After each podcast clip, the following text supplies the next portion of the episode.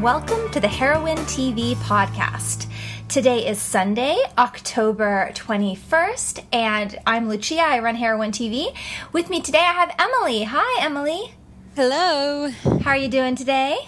I'm good. I'm excited to talk TV. It's been a crazy week. I mean, I, I really had to had to be selective in terms of what we were going to talk about because otherwise we'd be here all day. yeah.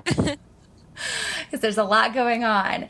And mm-hmm. so today, um, the shows we are going to talk about are Once Upon a Time and Revolution, Arrow, Nashville, and The Vampire Diaries. So it's actually a pretty busy schedule for today. I'll put timestamps in the show notes for everybody if they want to skip. First up, I I have on the list Once Upon a Time. The third episode of season two aired, and this was the the Lady of the Lake episode we had been excited about. Except there was no lady. How um, but there was Lancelot. What did you think of Lancelot? I liked that actor a lot. Me too. I was like, I was loving him so much, and then I was so sad when it turned out it had been Cora pretending oh to be him because I was like, I want, I want um him to stay forever.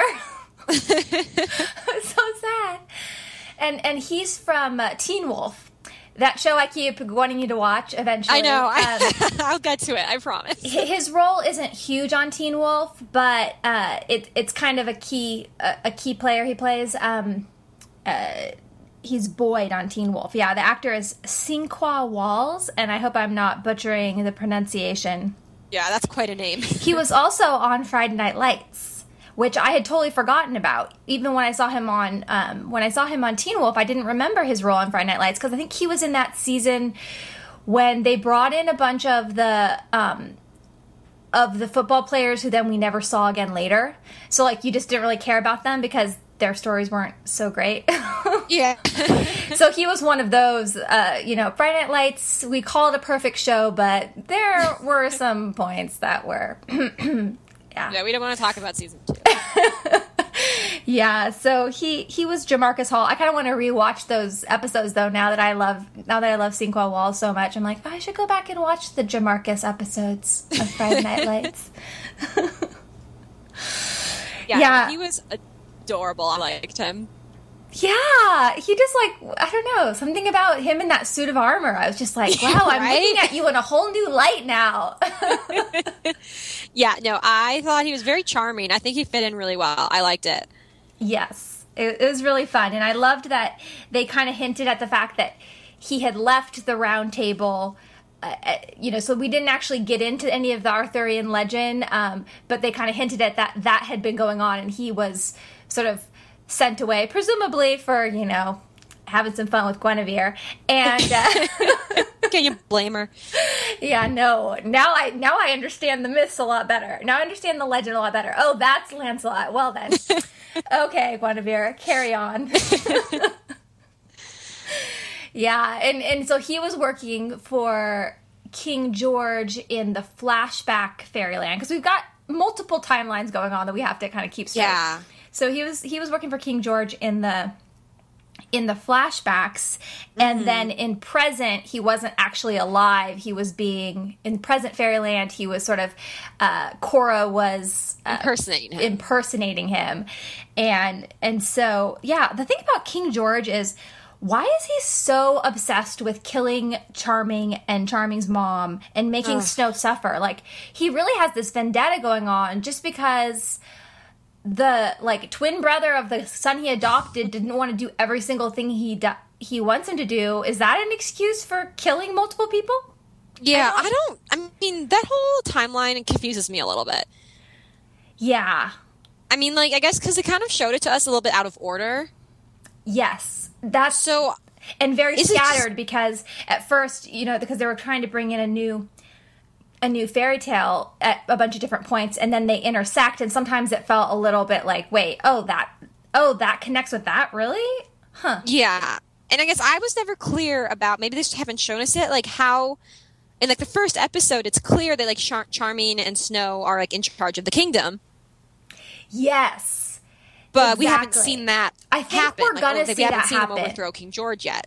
Yes and and I was always curious about that too because they call them prince and princess, but I was pretty sure they were running the kingdom, like you said. Yeah. And so there must have been some battle, and I think I, I think I heard something about maybe we're going to see that. So it would Yeah. be cool to see the battle, like what exactly happens, how they take over the kingdom. Yeah, 'cause that um, was that never was quite clear to me. like, yeah, it's out. it's all a bit fuzzy. So, but luckily we we have each other to figure some of this stuff out. So, Yeah. so King George, he's really mad at Charming, the mom. He puts this curse of childlessness on Snow. Uh, he has he has Lancelot kidnap her, and then Lancelot is such a good man. He he realizes he doesn't want to work for King George anymore, and he he helps save um, save Snow, and and what did you think of the whole uh, wed- Snow and Charming's wedding at the lake, and the the fact that Lancelot and Charming's mom sort of secretly broke the curse with the last bit of wa- of magic water, so that Charming's mom died, and um, Snow was able to have Emma. Yeah, I do really. I liked the wedding a lot. I thought it was really sweet. And I mean, anything that Lancelot is in charge of, I'm going to like. So that I liked that, but um, I don't know. I think the whole childlessness curse for me, it's just like I couldn't care that much because, like, I guess even our world, like, okay, so adopt. like, it's not the worst thing in the world. If like, okay, it's it's terrible, but like, you can still like raise a child together. It's not like the end of the world. Yeah, But I know it's different in like different times. But Yeah, I that's guess- kind of my perspective. Like I just didn't think the stakes were high enough. yeah. I guess it's like it's. I guess it's weird because we're so Once Upon a Time has so much stuff in the modern world, and mm-hmm. and then for to make us go back to a time where i mean under monarchies the most important thing you could do was have a child. But it didn't seem that that was why snow wanted to have a kid. Like she wasn't even queen yet. She didn't want to have a kid for have an heir. It seemed very seemed more of a personal thing Uh, yeah, so I was just so- like, okay. I mean, like, is at least for like Charming's mom, it's like, is it really worth dying when they could just adopt? but I, I know, yeah I maybe the fairies maybe the fairies How run an adoption different, yeah. agency in the enchanted forest Yeah, it was just, it was. I guess it was hard for me to care, especially knowing that she does end up having a kid. yeah i guess So I just didn't like- feel that invested in that. Yeah, you just figure. I just figured George was just really bad at curses. I was like, oh yeah, he's probably like what kings don't know how to curse stuff. I've never heard of a king cursing anything. He's probably just bad at the curse, and then Yeah, he's probably just really bad at magic. yeah, because I just uh, yeah, and I don't know, King George is so weird, but I do love Alan Dale, and it is he is so fun as being you know the bad guy. Uh, Yeah, oh, he's. I mean, it's a perfect role for him. It is because he's always he's always you know playing those sort of characters, and so I did even though it, his character kind of makes no sense. I was excited when I saw him in Modern Storybrooke that Yeah. he's he's there. Had That we, had we seen him before at all? Because I didn't remember ever seeing him in Modern Storybrooke before. No, I'm pretty sure that was our first time seeing him. I was shocked. I, I guess personally, I assumed like in the struggle to take over the kingdom, he was killed. Ah, yes, That's I guess what I had assumed the whole time. So he wouldn't be in modern world. Yeah, yeah. That was definitely a surprise to me. I just like sometimes I wonder if I missed something, but yeah, it was no, I- definitely I, this show's weird like that. Yeah, but I, I think it was supposed to be a surprise, probably because the way they did it was so dramatic. Like, ooh, Yes. he's in this car and he's watching, and uh, yeah, and I, I guess guess we're supposed to assume he had died and wasn't in modern world. yeah, yeah, But yeah, that was a good twist. I like that. Yes. And so I'm very, I'm, I'm excited to see, especially now that everybody has their memories back. When, uh, when Charming sees him, that's going to be, you know. A big not deal be because yeah, that he killed. You know, he's responsible for his mom dying. Yeah, And I can't imagine that being a loving reunion. No, so that's gonna be that's gonna be interesting. So, I'm And I think he'll cause some ruckus too. I I can't imagine him just sitting back and being like, "Well, I'll let you run everything, Charming, no problem." yeah, especially because he was a king of his he had his own kingdom and everything, and um, Mm-hmm. and I wonder, you know, yeah, the whole king thing is interesting just because yeah, like like we didn't really know. It's all very fuzzy, like who's really in charge. Like there's Cinderella and her prince. Yeah, W- what era were they in charge of? Was like were Charming and Snow like their were they like neighbors. yeah were they neighbors or were they like uh, were they? Uh, what's the word when somebody is like has to pay tribute to you? Oh, it's like the feudal system. Yeah, I was like trying to remember, but like I wonder if they had to. You know, if there's a hierarchy in terms of which royals have more power, or Yeah, it might have been, different like, kingdoms, or The princes underneath the king. You know, they each have like their own little kingdoms, but then they pay their homage to their liege lord. Right, right. So it, I guess we'll we'll see we'll see more about that. And I don't know if any royals are left in terms of modern, the present day uh, Enchanted Forest. Uh, it's kind of this like kind of small ragtag group that seems to have united. It doesn't seem to have any royals in it. And Yeah. so it'll be interesting to see like if there are still any, if anybody is trying to run anything, if anybody has other ideas, and I don't know, maybe it'll promote democracy or something instead of monarchy. Who knows? bring democracy to fairy tales. Well, I can't imagine if all of okay, if all of the fairy tale characters go back to the Enchanted Forest and they still retain their memories, would they be okay with the monarchy again?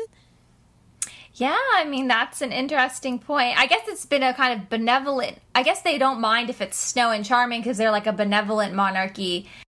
They don't seem to have any problem like listening to what with to what Charming says in modern day, except for David Anders' character. Yeah, I, I still. When are we finding out about him? Do I we think know? that's episode five or something, or six, Oh. five or six. I'm so so excited. Yeah, because next episode is the Captain Hook one. They've been doing a million Yes. promos for it, mm-hmm. And then maybe yeah, maybe the next one it's either it's either five or or six. So it's soon. Yeah, that'll be interesting. I hope they don't let us down. Yeah, I know it's a little bit hard when you're looking forward to something for so long because Mm-hmm. you just you don't want it to disappoint you. Yeah, we'll find out. I don't know. Maybe I hope he's like a royal of some kind. Yeah, a royal or like I mean, an actual fairy tale character that matters. As opposed, I mean, because King George isn't a real character, Yeah, right? no. It's just kind of made up, like he's Charming's dad. Because it's like Prince Charming in the in any of the stories. Um, you know, we never know about who his dad is. He's just a prince, right? Yeah, at least I mean, I guess for Snow White, I don't really know the original very well. I saw the Disney one.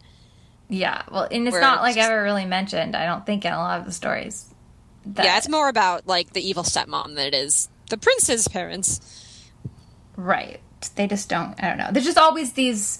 A lot of times, the princes don't have a lot of character. They're just a handsome prince from a neighboring kingdom, and it's not, you know.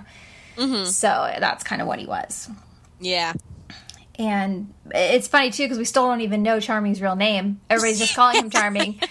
So yeah, because we know his twin's name was James, and so that's why. So he went by James when he was impersonating his twin, but we never actually heard his real name.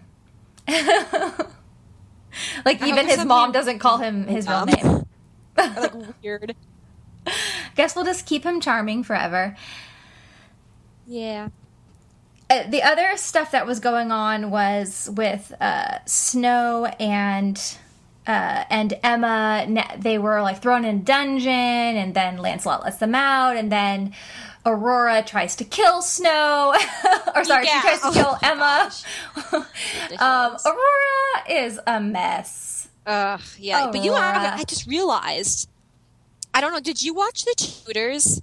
Yes, and she is totally from that. She is married. Yeah. I, yeah. I love the I didn't actress. realize that until this episode. It, I didn't realize it right away, but I knew when I had first when I'd seen the first episode she was in, I was like, she's so familiar. So I went to IMDb. Yeah, that's what I And- knew. It this recent episode, I'm like, she has to have been in something. So then I checked. yeah, and It's like, oh, she was really good. I think she had, um, I think it was like, I think she was a brunette on the Tudors. yeah. Well, she's still pretty brunette. In She's kind of red, kind of a redhead a little bit on Once Upon a Time, a little bit. I don't know. Maybe it's my computer screen, but she looks kind of. It looks to me like kind of like a lightish brown. Maybe, Yeah, I don't know. yeah. I feel like the hair is a little bit lighter on this one, like a little more redhead, but. I guess Yeah. it's not total. It's not total redhead. It's more like a straw. I don't know. An auburn. So, something like that. But yeah, Sarah Bolger, I really like that actress. It's just that her character, I mean, I guess she's doing a good job because I can't stand her character. So yeah, I. But I mean, maybe this is really- maybe this is the point where um, she finally figures out she can't go around killing people. Um, well, especially because she physically can't. She's incapable of it, but also, also maybe it's not a good idea tactically in terms of her life choices. But Yeah, maybe not try to murder people. yeah, it was just her trying to kill Snow is you know, it was kind of it was just kind of sad a little bit too because it's like we knew obviously we know she's not going to succeed first of all, and second of all, we know Snow's such a badass. and I loved that in the flashbacks, like flashback Snow um has always been really cool, and that's one of the things that made me into the show because I was like, oh my gosh, they're twisting the, the Snow White story to make Snow White be really cool. Because Snow White kind of you know sucked in the in the Disney version, you know, Yeah, all she does is, you know, sweep the floor and wash the dishes and wait for her prince and uh, sing really high. So, That's just terrible. I mean, I love I love her her ha- her hair because Her one redeeming we quality. share the same hair. So I have Snow White hair, so I'm like, okay, Snow White, I can relate to you. But other than that, we can't relate. so yeah, I mean, I so I liked that she was being being her badass self in in the in the flashbacks, and then when you know when you see Aurora, who's such a little princess, try to kill her, you're just like, oh, that's a bad idea. Yeah. I really liked that Emma got to see how badass she was. Yeah, That made yeah. me so happy. Yeah, it was really sweet, but at the same time, like I wrote in my notes, like I just still I find it so hilarious that they're mother and daughter, like, and, and they're having these bonding scenes where Snow is like acting like she's a lot older than her daughter and like telling her this is what we need to do, and while they do as good of a job with material, I think as they can, it's like I can't help but giggle and be like, yeah, that's funny. well, I just, I mean, I just feel bad. Like it's like, like, like Snow had wanted a kid for so long, and then she misses everything, that's true. and now it's this weird, like, sister kind of friendship relationship that they have going on. Yeah, it It's is so strange. It is very awkward. The um, yeah, and it's sad that they missed all those years. I guess they get Henry. yeah, I did like that stuff with um, him and Charming. Yeah, that was really sweet when he was like gonna teach him how to how to use a sword. Because if you think about it, Henry never really had a father at all. No, he never had a father figure. So, I mean, I guess he gets to maybe the sheriff the sheriff was around a little bit, but not really like in a father capacity. Yeah, no, not really. Though I really miss the sheriff. Oh, he was so cute. Oh, maybe he can come back. Come back from the dead. Mhm. The the other cool thing in the episode, which I really liked, was the Mad Hatter. Got, um, what's his name in the in Storybrooke? The Mad Hatter's name I can't remember. Uh, Jefferson. Yes, Jefferson. I loved Jefferson being reunited with his daughter, Yes. and so that was just so sweet. So I, like kind of got a little misty eyed. Killed that character. Yeah, I think it really makes the character that Sebastian Stan plays him. It just uh, he he puts the he puts that sort of feeling into it that otherwise you wouldn't really have. Yeah, no, he. I think he does a really good job. I never like, would have thought that Mad Hatter would be such a compelling character at all. Yeah, because this is I mean this is the only version I've ever seen where he has a has a daughter.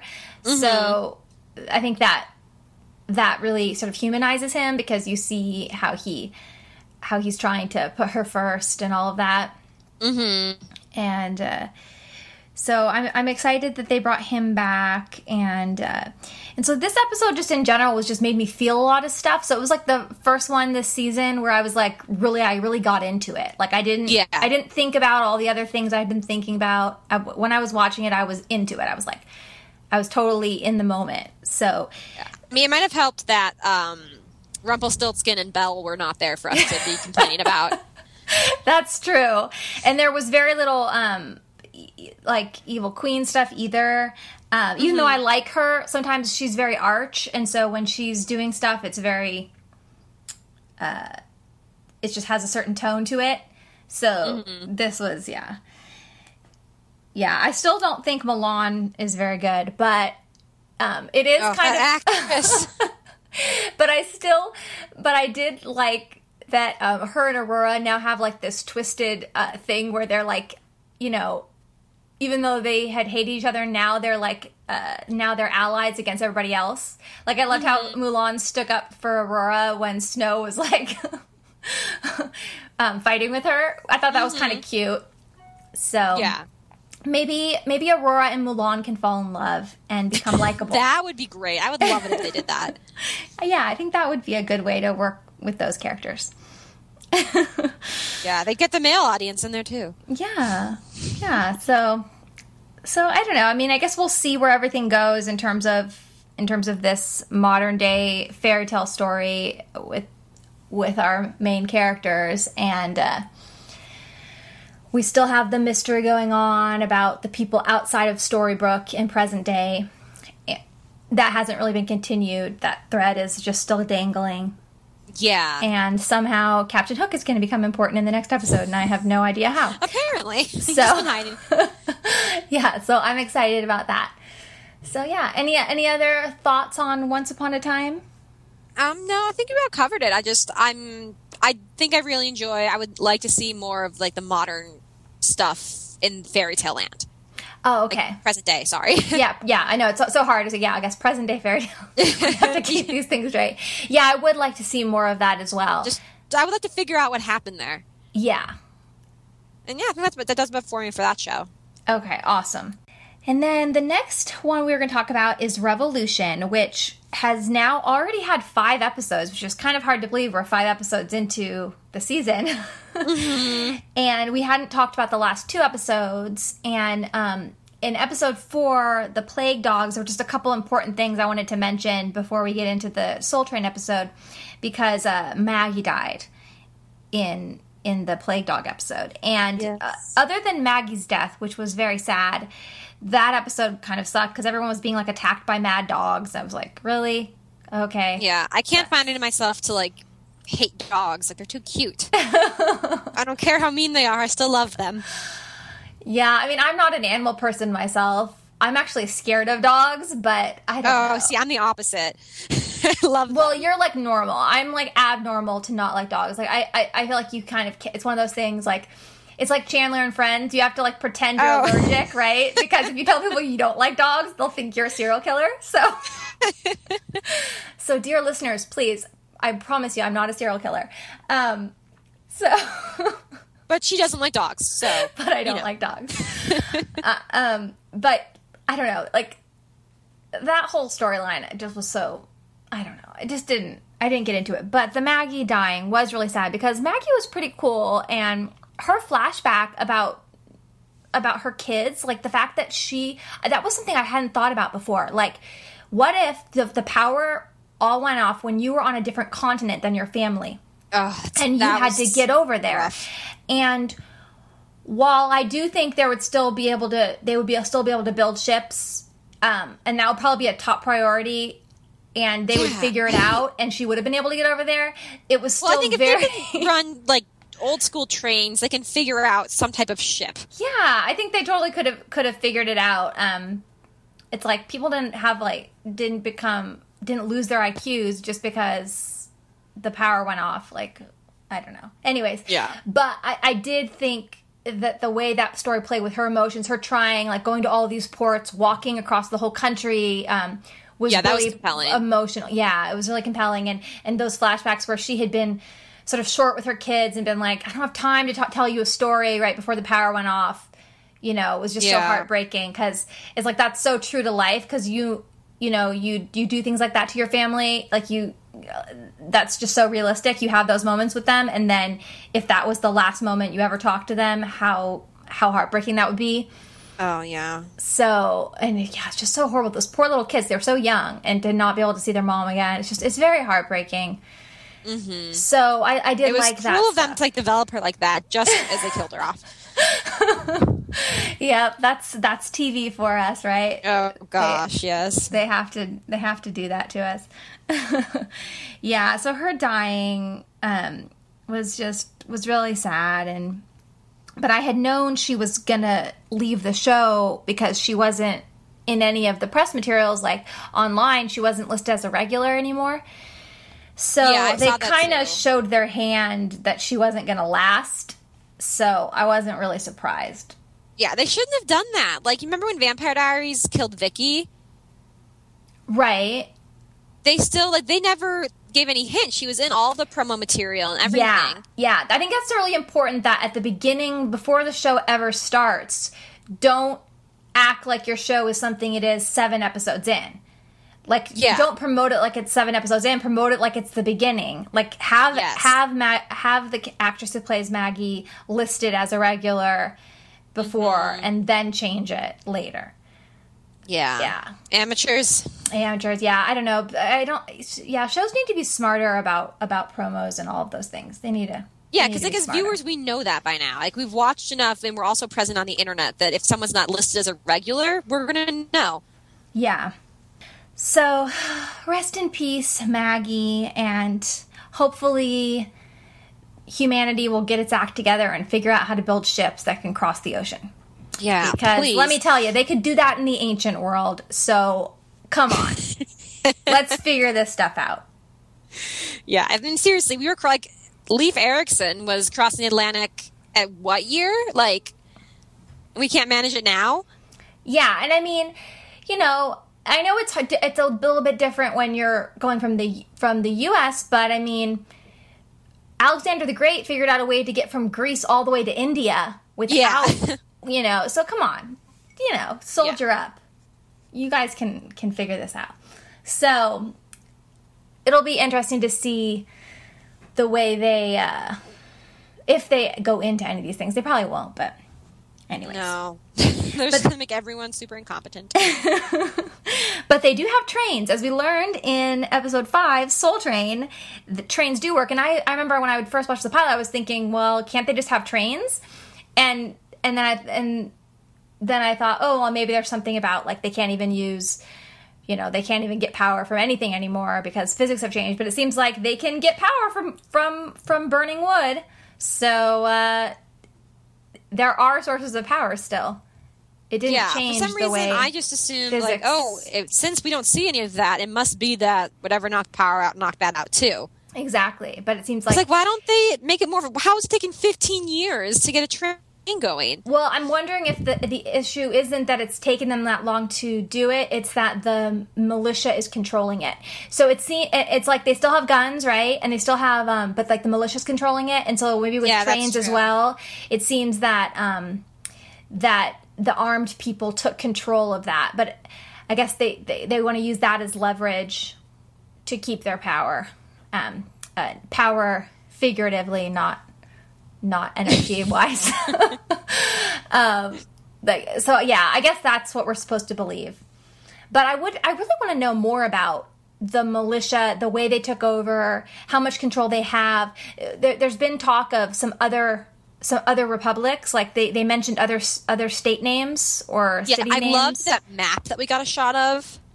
Oh, I need to go back and watch it. What did the map show? Well, okay, there was like I'm trying to remember. I didn't write everything down. One of them was like the California Commonwealth. Another one was like wastelands, which was really depressing. My favorite though was just Texas. Oh, Nothing else. Just Texas is like, well, finally we get to be our own country again. Great, and they're just Texas. Oh my gosh, awesome. they need to go visit Texas. That would be fun. There has to be like some reason for them to have to like go visit Texas. I want to Yeah, see. it was- It'd be funny if like Texas, Texas is like exactly the same. Like, Everything we've else been waiting for this. Perfect. It's totally different, but Texas is the same. that would be Yeah, no, that was my favorite. And then we learned that the Monroe, Monroe Republic is basically the entire like upper northeast, pretty much like until the Mississippi. That's important to know. That's Yes. Okay, so that's a lot of states. Yeah, So I mean, it wasn't just much. It wasn't Illinois, much bigger than any of the other ones. Okay, it's not much bigger. So he's so basically he has all these other rivals of different commonwealths, and so he wants to get the power so bad because he wants to have leverage to be able to like be in charge of everybody. Yeah, it it just looks like it's going back into like almost like kind of like how like Europe used to be, with everyone always changing sides and fighting for like borderlands and stuff. Right? Yeah, yeah. And and and this um at the end of the episode, we learn eventually, like Rachel finally talks, and she says that um, she she fi- finally reveals sort of what she knows about the power, and it's the idea that there are twelve pendants to turn the power back on. So now I guess that's going to be the thing Monroe's after, gathering all the pen- pendants, um, all Yes. those little special necklaces, and as we know, Aaron. Uh, Zach, Aaron, what's his name? I forget what the actor's name is. One of those names, and I can't remember. it's the actor or the character. Is he Zach or Aaron? I think, he's his Aaron. name is Zach in the show. Okay, he's Zach on the show. I think so. I don't. Do you want me to Google that? I can check. Just double check. One of the names is his character, and one of the names is his actor. Okay. I'm honestly. I'm- it takes me forever to get character names down. yeah, well, I'm so not, I remember writing it in my recap, and I just remember I can't remember if Zach was the one in parentheses as the actor, or if Aaron was the one. I think Aaron's the character name. What's cool about the fact that that, that knowledge finally goes to Monroe is that now it's going to make him a target and not just be about finding these these Matheson kids, you know. Yeah. uh, Well, and because here's the thing. So, um, Neville's son. I love we that found out. twist. Yeah. I love that twist. Oh my god, Yeah. so exciting. He he knows that they have it because he saw that necklace Oh, he did. and he saw that pattern. Okay, his the character's name is Aaron. Okay, character's I name is wrong. Aaron. Okay, good. And is the actor Zach something? Yes, Zak Orth. Yes, okay. Zak Orth is Zach the name of the K. actor. Yes, okay. So Zach is Orth plays Aaron. So yeah, Aaron has the necklace. Uh, Neville's son, whose real name is Jason, not Nate. Nate was a cover. Yes. Jason saw that when he was hanging out with them, so he knows. And then, like, somebody took Grace's, right? And is Grace alive or is she dead? I can't remember. Um, I remember, like, remember that man, like, attacked her. Then Yeah, he came to the house and house. he was wearing knew one. That. He was wearing one of those pendants too, right? Didn't he have one? I think he was. And then she so. was scared when she saw him. And then when the other people came to the house, she wasn't there anymore. But she might still be alive. You know, she might be like So, how many pendants have we seen? Is it just two? well, I guess three then, because she had one. Grace Yes. had one. The guy who came to capture her, I think he had one. And then there is uh, the one that Aaron has that that had belonged Yes. to the dad. Okay, So- yeah, so that's three. That's three we've seen. Yeah. So and, And there are now, twelve altogether. if Monroe talks to Neville and his son, then he'll know that Aaron and that whole group has one, yes, and that does not mean that that means bad things. that means bad things. I'll, and I, I, but I wonder if if Jason will want to will give up the information. Maybe he is now that we know he's the kid of Neville. That changes everything because in terms of his motivations, it's not like he didn't join up to uh, because He's an asshole. because he's an yeah exactly he was sort of born into this family uh, that was already part of the militia and so it makes you wonder what are his true feelings maybe he maybe he'll end up joining with the rebels because he's you know likes charlie so much oh yeah, he does. because he did uh, he did save save charlie's life on the train even when his father you know was demanding him to hand her over Yeah, gosh, So- it's like it's so embarrassing how into her he is. He's that boy needs a better poker face. Yeah, and it's so funny because in the Neville flashbacks, we saw sort of. I, I liked his backstory of of sort of how he becomes the man he is now, where he had had all these Yeah. skills but believed believed that violence was wrong, but then eventually he gets pushed over the edge after the after the Mm-hmm. um the blackout and you see that little boy and even though I should have known because I've watched TV before I should have realized Yeah. that little boy was going to grow up was going to be important like later. I, Yeah, di- I mean, I was credit still credit totally is due. shocked. I was watching it with my boyfriend, and he guessed it so fast. oh my gosh. I feel so dumb. It totally didn't occur to me and then when you, once you realize it you're like oh yeah of course. I can totally see it. I can see it. Yeah. oh wow. Yeah After, yeah, after he pointed out, I was like, "You're probably right," and it became really obvious after the rest of the episode. Like, oh yeah, it has to be him. Yeah, so I, I'm really excited because I had sort of felt like Neville didn't really have a lot to do, and to have such an amazing actor in the role and not have him Perfect. I love not him. have him doing stuff, I was very like kind of like, huh. And so finally now he's getting some more meaty story. And also his wife is played by Kim Raver, who's also a really good actress. And so I, I figure she's going to have more important things to do in future episodes as well. Yeah. I don't think they would than- cast Kim Raver just to be a wife with a couple scenes. Exactly, exactly. And the fact that she was waiting there to greet him, it seems that, you know, they have a certain position in this in this government and and Yes, that sh- and she does as well perhaps you know what i mean like i wonder what she does what's her skills what are what's her job yeah. you know she's not out there working the militia but maybe she does something else for the for the government Yeah. Something maybe with politics or something. Yeah, so it'll be interesting to see. And I want to see more flashbacks between that scene where Neville's beating up the guy in his house and his wife and kid see him, and mm-hmm. then how do they get from that moment to the militia? Like, I'm very interested to see a little more of that flashback. Yeah, I think I'm the I I do like how they're kind of slowly revealing the backstory to all these characters. It's very lost like of them. Yeah, that's true. It Kind of is. get it piece by piece and everything makes a bit more sense. Hmm.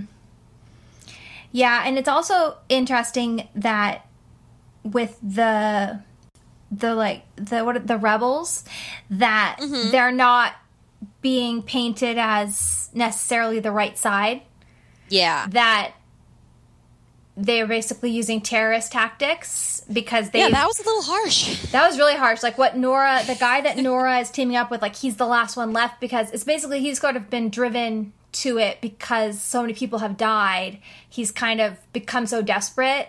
The the other the other uh, rebel guy was so desperate. You know, you could see he was sort of being controlled by his emotions rather than. Uh, like it sort of made him go a little crazy, and then I think I think seeing that made Nora realize she had sort of been the same way, that she was putting um, that she was when when she said yes to do that and then she realized what that meant i think it made her it was kind of a wake-up call for her to realize just because i lost my kid i had a miscarriage doesn't mean i can go blow everybody up you know what i mean Yeah. like i think it fine like that was kind of like oh okay i i Yeah. have to i i can like step outside myself and see what's really going on Mm-hmm.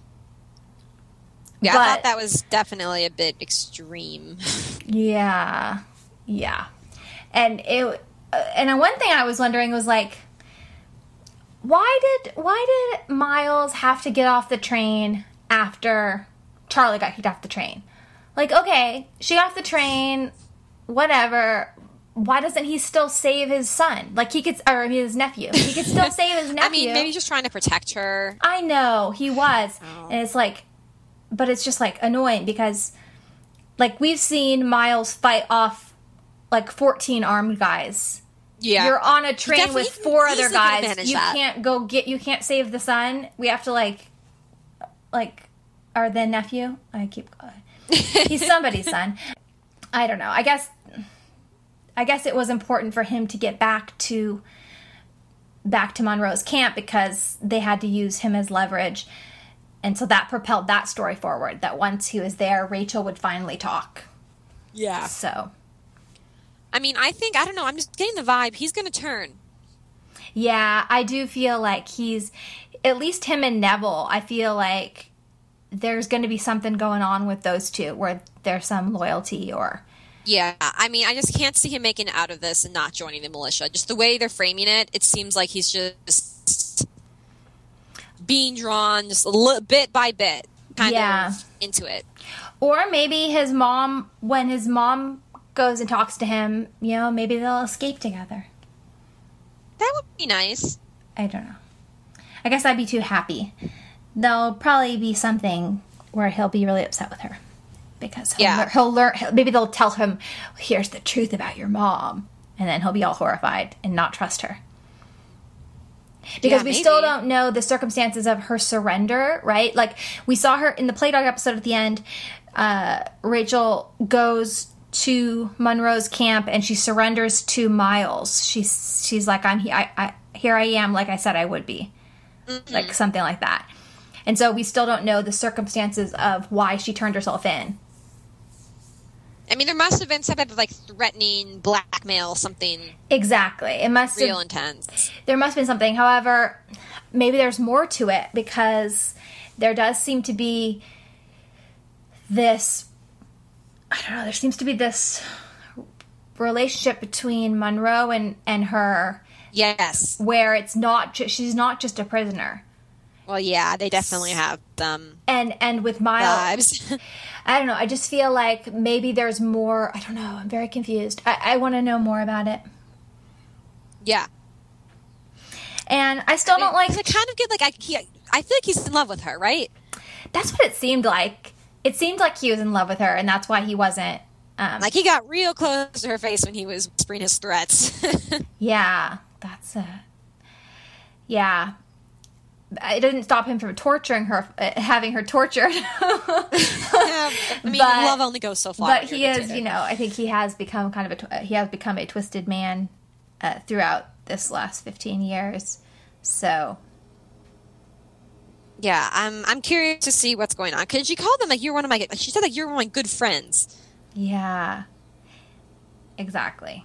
So there's got to be more going on. I need to know Yes. more about that whole thing. So I'm, I'm getting I'm, Yes. I'm getting more excited about the show. I mean, I still think I still think it doesn't. I still think the character Charlie doesn't work very well. The actress and everything. It just Yeah.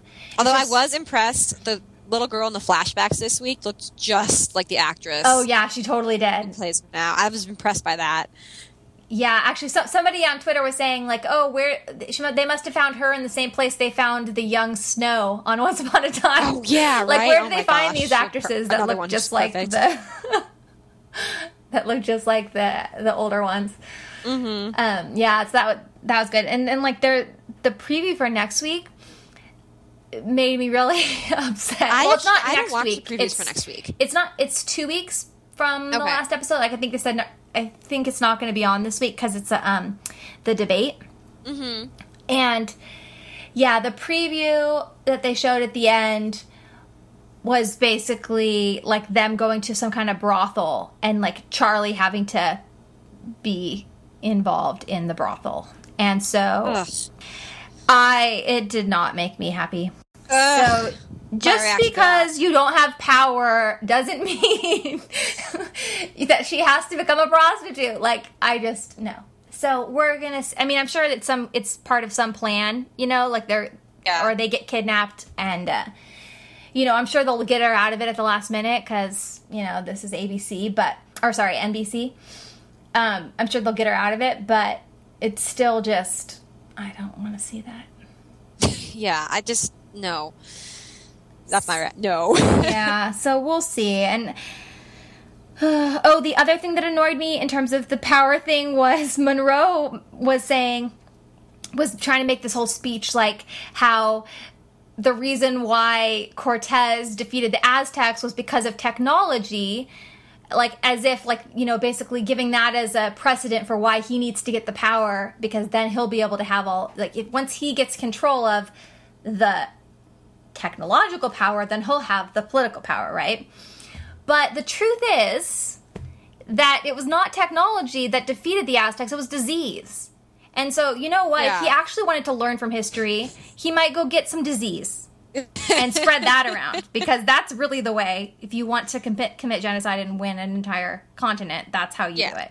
I mean, you not think technology. somebody who was in charge of this huge, like, military strategy based ruling would have a knowledge. they need to hire better historians because the, tr- the, the the type of guns that, that that the conquistadors had at that time were so crappy that it they didn't really give them much of an advantage over uh, over Yeah. the over the Aztecs. It was like you know you could only shoot one shot at a time. They were i- in the jungle. They would a lot of times the powder would get wet. It would it would get too humid and they wouldn't even be able to shot shoot. So like the guns were not actually that great, and the swords that they had you had to be up really close. So they didn't actually give them the fact that they had swords and and uh, and guns weren't a- was not actually the reason why they why they had any superiority in terms of the Yeah. fighting. Th- There and and that myth about about them sort of seeing that them in in this uh, armor and and having blue eyes and then them just like dropping in worship is is a myth. There were people who were surprised at, at when they first saw the conquistadors. But that did not last. Once they started shooting things at them, they realized they were not friendly gods to worship. Like th- that thing did not last. Like the the Aztecs were not idiots. Yeah, I mean, I think this is just a case of the writers a- not doing their research. Yeah, it's just it's very much it's that first grade story. It's that second grade story. It's Yeah. like when you learn the story of Columbus uh, and Ugh. and then later in college you learn the real story of Columbus. It's like Ugh.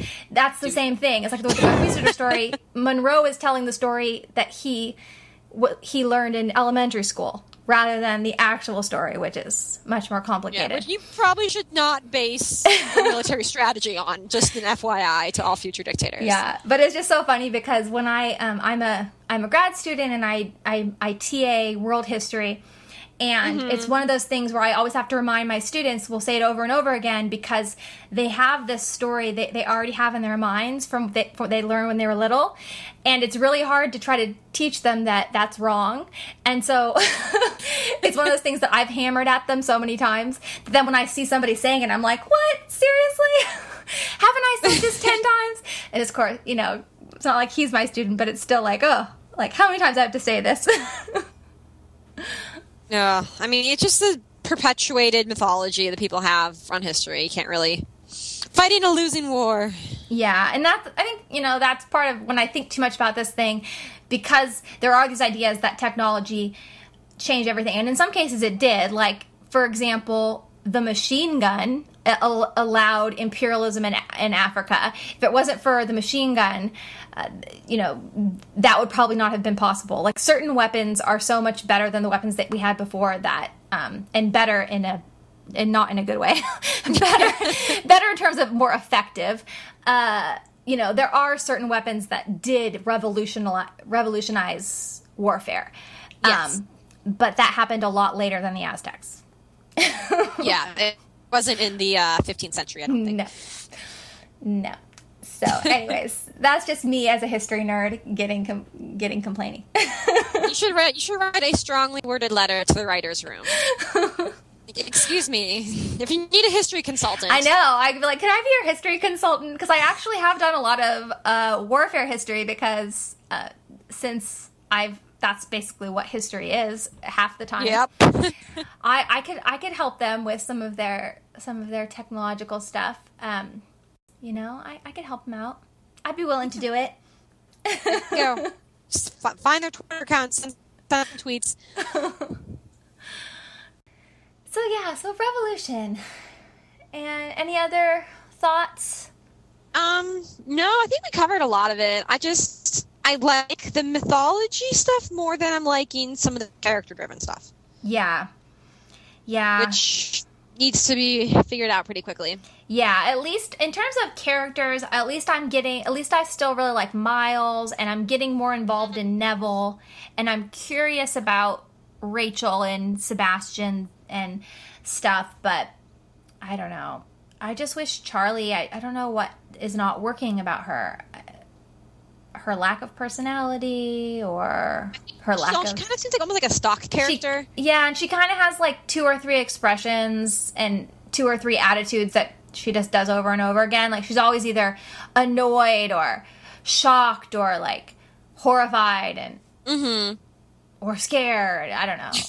Like it, Yeah. it just there's not like a lot of whereas Miles has a lot more going on beneath the surface than just those kind of things and so it just kind of shows her to be sort of yeah she's kind of a tool uh, for the story because she is the one who has she's the innocent one Yeah.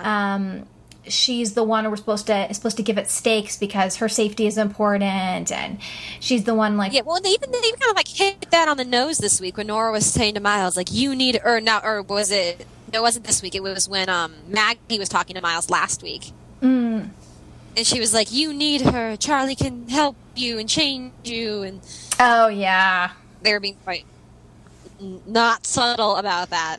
yeah, Yeah, that that was I didn't like that. I, I prefer more subtlety. Yeah. So hopefully there'll be more now that they've gotten some of this stuff out of the way and some of that stuff set up. Now maybe more interesting things can happen. Yeah, I hope so. So uh, I'm I'm looking forward to uh, yeah. I guess it's not going to be on this week, um, but next week we can we can have new uh, new Revolution, and uh, and the ratings are doing well. So it, it's it's worked out for NBC, I guess, to put it on after The Voice. Um, I mean, I guess they're not as. I think they've dropped a little bit, but they're still pretty good. So I, I don't think it's in danger of getting canceled. Well, if it's doing well at NBC, then I'm pretty sure it'll be around for at least six seasons. yeah, uh, yeah, yeah. The only shows that have been canceled so far are are Made in Jersey, which is CBS, and Animal Practice, which I don't remember what network Animal Practice was on. But both of those shows have been canceled Yeah. so far, and then uh, they they ordered more episodes of Last Resort and Six Six Park, but the ratings have been really bad for those two shows. So I don't know if the fact that more episodes was or, were ordered necessarily means another means something too good. It just means I don't know. I guess we'll see. Yeah. I Yeah. think, I think, I'm I'm glad that the ratings are doing well, so they can have t- some time. Yeah, I think the show just needs some time time to to develop more. Mm-hmm. Cool. And then the next show on our list is Arrow, which we had our second episode this week, and I have I have been waiting for the second episode for you know like four months because I had seen the first episode at Comic Con, and I'm like waiting, waiting to find out more. Um, what did you think of the second episode? I liked it better, I think, than the first episode. Oh, really? Yeah, I mean, I liked mostly because I liked um the main character. I liked uh Stephen. Oh God, what's his last name? Um, I forget his last name. Amell. Yes, he. I liked his performance better in this episode, and that's what was one of the things that was not working for me in the pilot. it, he'd had more room to grow with the character, and Yeah. um, I, I still, I still don't think, you know, he didn't really have that charm I really wanted him to have. Um, Mm-hmm. and when he's acting like the drunk bad boy, it didn't feel very convincing to me. But like, I felt like his mom should be like, "What's going on with this kid?" I don't know. I, but it was definitely i think it was better his acting was better um and and i'm definitely i think he'll keep improving Yeah, when, I you're the so. when you're the it's, it's like think about smallville with with who's the main smallville actor i can't remember any names Um, tom Uh, tom I don't even remember. Tom something hot model. Okay, so he was like this hot model who gets hired to play Clark Kent, um, and play like seven years younger than him. And Yeah, at oh, that was ridiculous. At, at first, he comes off being really dumb, and you know. He doesn't have a lot of complexity with any of the expressions, but he really Tom Welling, Tom Welling, he we go. really did grow a lot throughout those seasons. So when you are, um, and uh, Amell's already up up a, a leg, I think, because he was a little more uh, experienced, I think. Um, and so I think it's one of those things where he'll really he'll grow a lot and with the role because when you are the main when you are the title character in one of these shows you know a lot is on your shoulders Yeah, and, it really rests. and- he has to do well. and I think you get all that experience by how much you have to be on set and how much you have to do. It's like you're gonna you're gonna learn a lot, and I'm, I'm he's already like you said he was already an improvement from the pilot, so I'm sure that will continue. I'm sure that will that will continue even more. yeah, I hope so. Yeah, and uh, I, I didn't. I was really disappointed with Kelly Hu because I love her Yeah. so much. I love her so much, and I knew. I mean, I knew the China White character has that white hair, um, Mm-hmm. but. You didn't have to give her bangs that covered her whole face and a wig it that covered her whole face the whole time she was fighting. It's like you could have had anybody in that in that wig if that's what I you're going to do. Was it supposed? Was the character supposed to be wearing a wig? I don't know. Because if it was supposed to be her actual hair, that was a fail on every See, level. See, that's one thing I was hoping was I was hoping like maybe she was gonna. I knew I'd seen pictures of the wig in the um, promos, and so I knew the wig was gonna be bad. But I was kind of thinking, oh well, maybe that's like her crime fighting, her crime. Well, I guess not crime Persona. fighting, but her maybe that's like her when she goes out to fight, she puts on the wig. And I thought maybe Yeah. we'll see real Kelly Hu without the wig that covers a third of her face. Um, yeah, and we didn't see that. in other parts of the scene, you know, to kind of get into her. Because, like, if you hire an actress uh, who, one, is so gorgeous, and 2 is actually a good actress, why would you completely defeat that by covering her up in a wig that completely covers her yeah, face that and not let that her was like definitely do any? took you out of the episode. You're like, wait, what is on her head right now? Yeah, so it annoyed me. I mean, I get that they're trying to be like realistic, but it's like there's a lot of stuff they've changed. Like it's not Star City, it's Starling City, and what else have they Yeah. changed? They, they've changed a lot of stuff from the comics, so it's like. It, and, and the costume they've given Arrow is a lot cooler than you know. It looks like if they had like directly taken it from the comic books, uh, it would probably look cheesy. You know, they they do a lot of stuff to make it s- seem like pro- uh, better for television in modern day. Like there's some things that work better in the comics than they do on screen. Yeah. And China White's hair is one of those things. So you'd think they would they would change it. Like they don't have to be exactly like the comics. Well, even if they wanted to give her white hair, there's, they could have found a different wig. Yeah. Like I know wigs on TV are never I know. They're particularly bad. strong, but that one really took it to a new level. Yeah. At least like the fight scenes, you know, was good were good. It was just like I kept on getting distracted. It was just it was disappointing because it was like it could have been anybody because there weren't really a lot of close ups on her face or anything like. So it was just hard to. It was like I just feel like Kelly Hu was kind of wasted. Um, Yes. Uh, but it, it- you know, I, I'm thinking we'll see her again. You know, and maybe Yeah, when they bring her her back because she didn't die or anything, and so it, maybe when they bring her back, they'll do it better. Yeah, I think maybe they'll have her without the wig or something. Yeah, like she could come in and be like, you know, because she she could be like undercover, and I mean, I guess she's somehow involved in some drug trade stuff. Is sort of her deal. Um, Yeah, And, that was uh, not quite clear. I don't know. Uh, th- they can definitely do more with her. So I mean, I'm I'm hoping they'll do more with her in the future. And uh, the, I guess the my favorite part of the episode was maybe the um the Oliver and Laurel stuff, like kind of them bonding. I don't know. What did you think of that? I I thought I liked it. I don't know. I thought there was good chemistry. Yeah, at first, like I feel like they're kind of overplaying. I don't know Laurel's reaction at the courthouse when she sees Ollie there and like, "What are you doing here?" Like, it's like, uh, you don't own the courthouse. um, but then what? what the, I guess the thing I liked about it was we learned basically Laurel is has been in the last episode, and I didn't know if this was going to continue, but I guess it is that she is usually involved in a court case with whoever Oliver is beating up, right? Like, Every single episode, it's gonna happen. yeah, like because I guess everybody on that list is somebody she's prosecuting. Oh yeah, that's it's convenient. Um, but what's kind of what what I kind of like about that is it kind of shows Laurel to be really awesome because basically she first of all she didn't need 5 years on an island to figure out she wants to save the world and mm-hmm. she's already doing it. She's been working on it and she's like I like that her father's like, you know, trying to be all protective of her but she's like, you know, I need to she cares about more than her own safety. She's like, you know what? I need to live my life and this stuff is really important and she's very like she has a lot of passion for what she does and so i like that she's really trying to save the world it's just that she does it legally and without an outfit and arrows Yeah, well, I think it definitely is setting up for if they do go the Black Canary route with her. It's setting her up as someone who would be. It'd be likely for her to do that, like saving the world and crime fighting. because all we that kind of already see that passion that she has so it would be really easy to believe she would uh, she would want to go further Yeah, definitely. Like that would. It makes it. It seems to fit in her character. Yeah, and I guess it sets up a, a reason for them to have a lot of run-ins as well.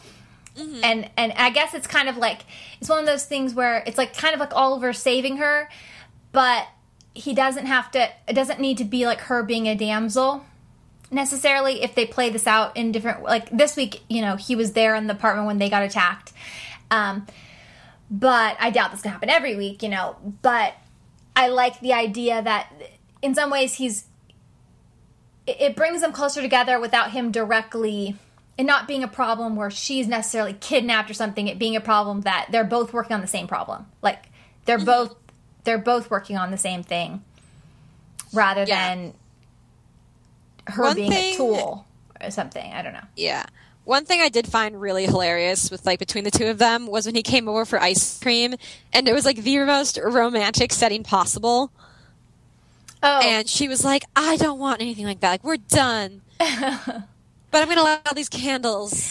well you know it's not a it's not a television scene unless you have more candles than normal people like like what is with like, people on tv in candles it's ridiculous Yeah, no, I did like how she had them in the fireplace though. It made me wish I had a fireplace so I could do that.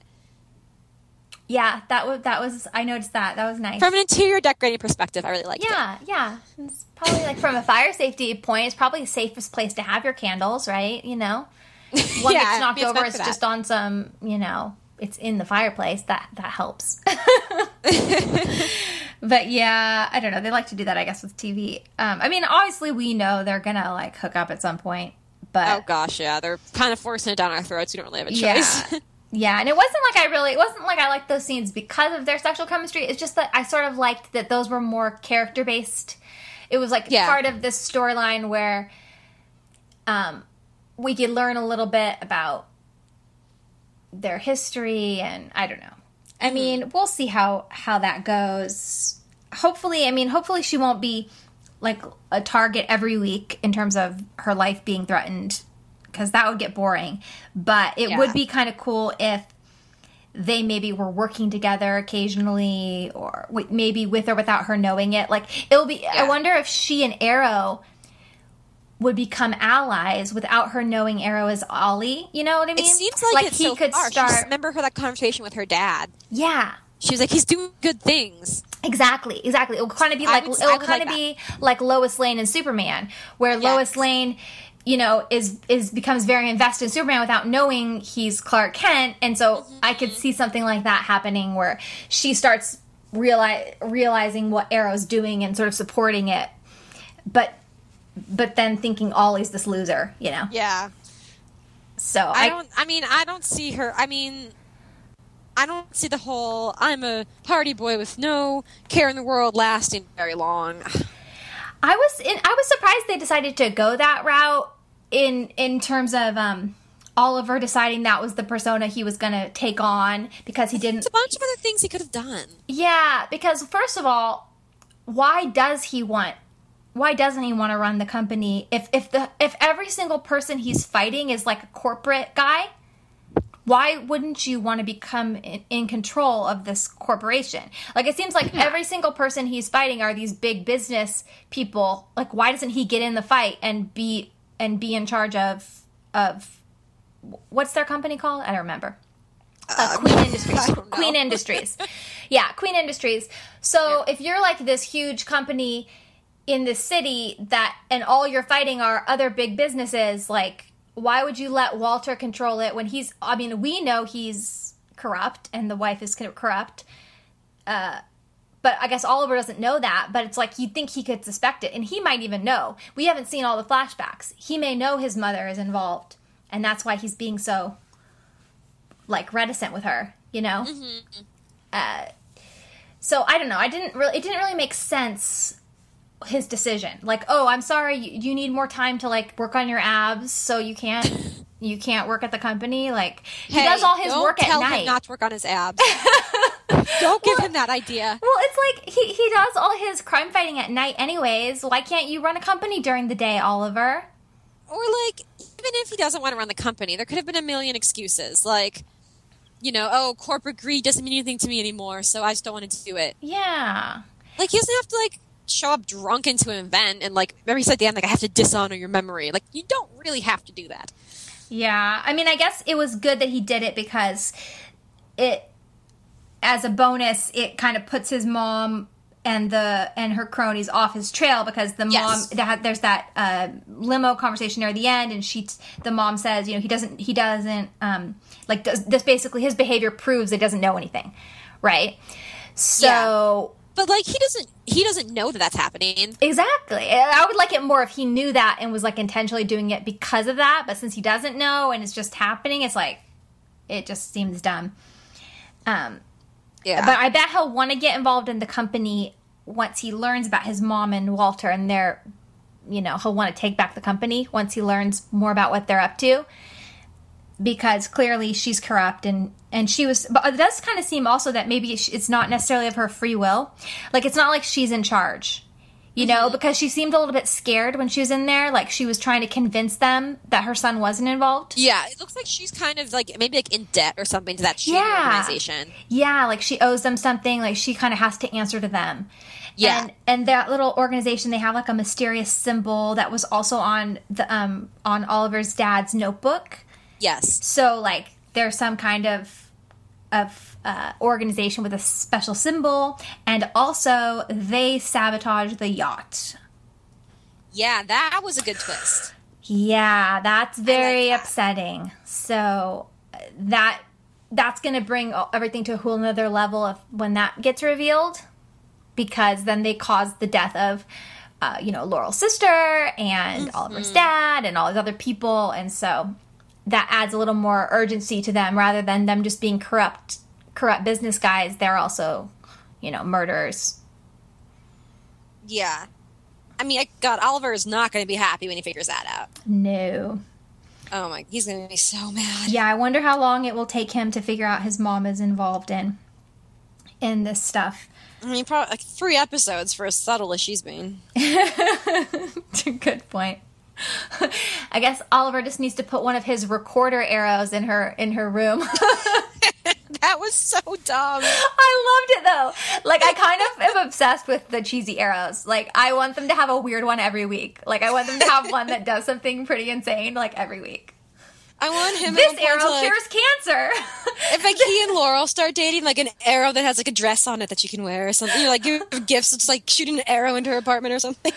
Yeah, no, I'm really, I'm actually really excited because one thing, I'm, I'm not a huge uh, buff on these comics. I haven't really read them, um, but I know about them from Smallville and from like I, I've listened to a podcast that kind of described all the Green Arrow stuff, giving background, and then also the special features on one of the Smallville DVDs when Green Arrow came on. There was like this whole history of the character that I watched. And it kind Yeah. of told it told the story of Green Arrow, and one of the things it was showing was like some of the arrows through through time. And there used to be one that um, when the arrow hit, it was like a boxing glove came out and punched you in the face. um, like there were all kinds of cheesy, insane ones, like cheesy, insane arrows. Like, I, and I've like searched them on Wikipedia to see.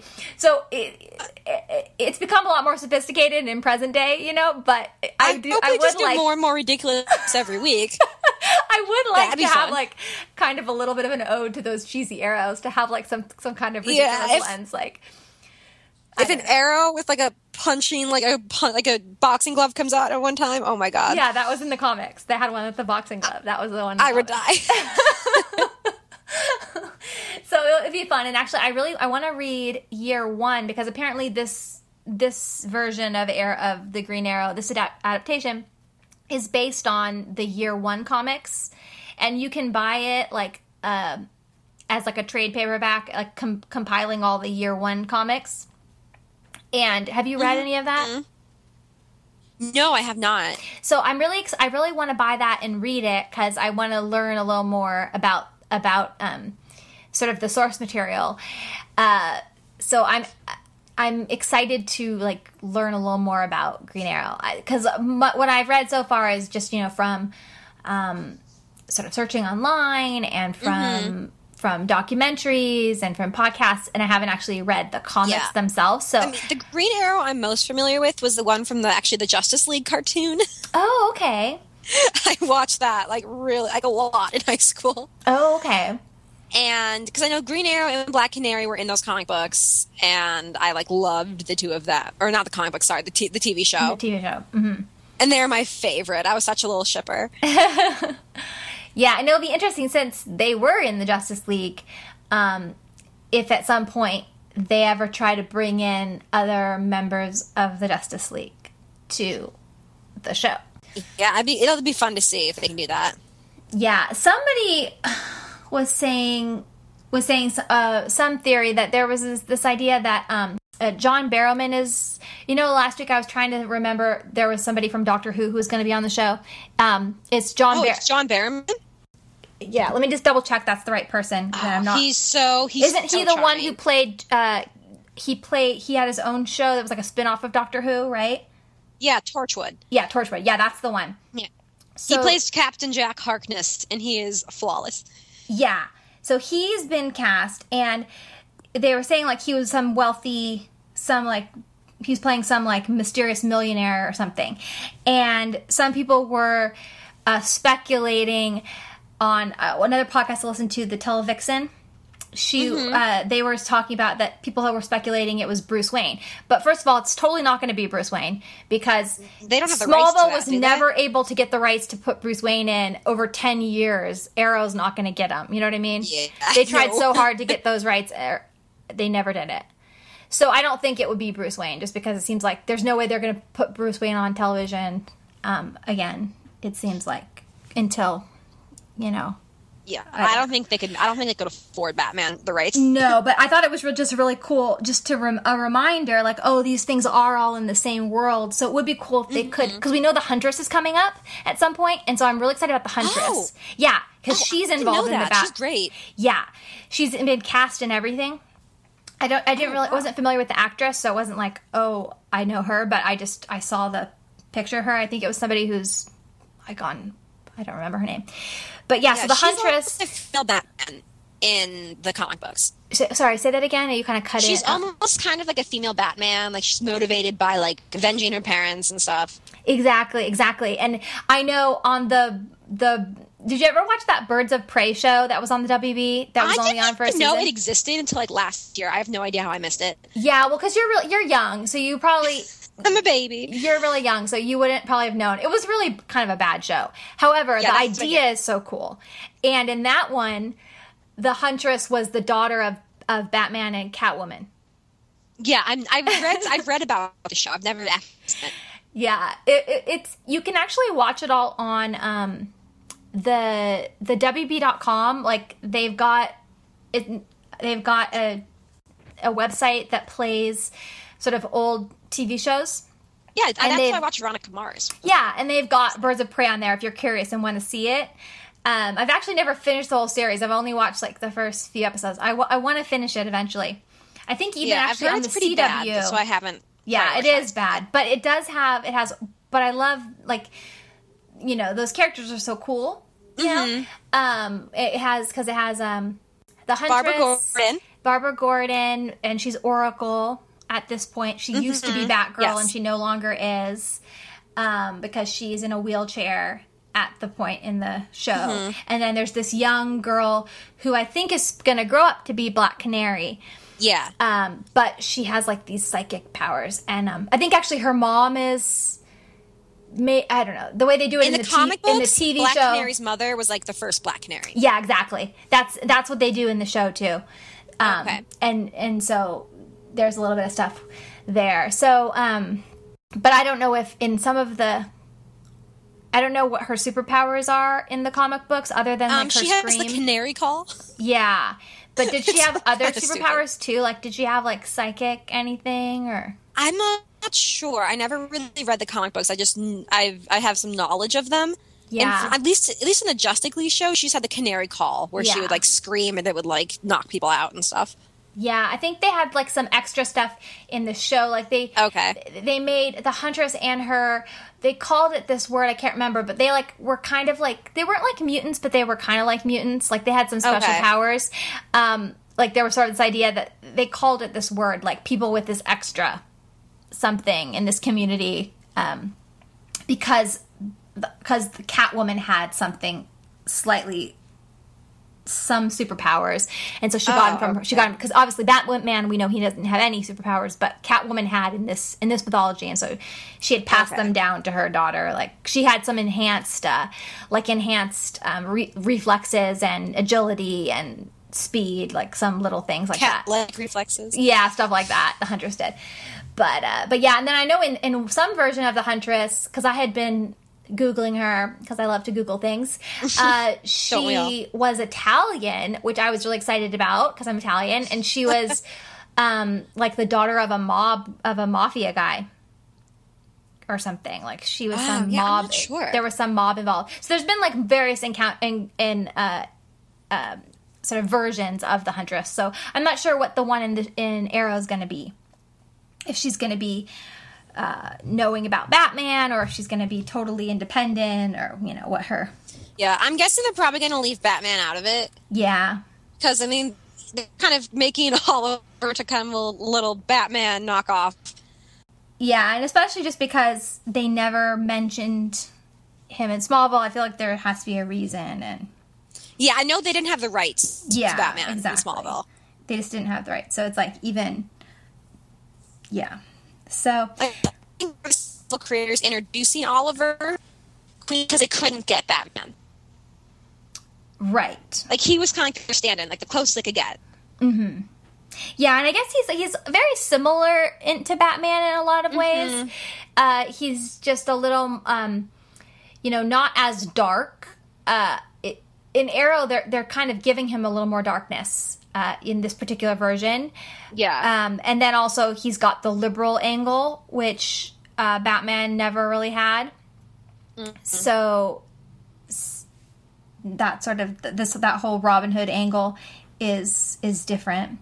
But you know, he's like Batman in the sense he doesn't have any superpowers. He just ha- ha- is really rich and can build toys and is awesome toys. but can build really awesome toys and all that stuff.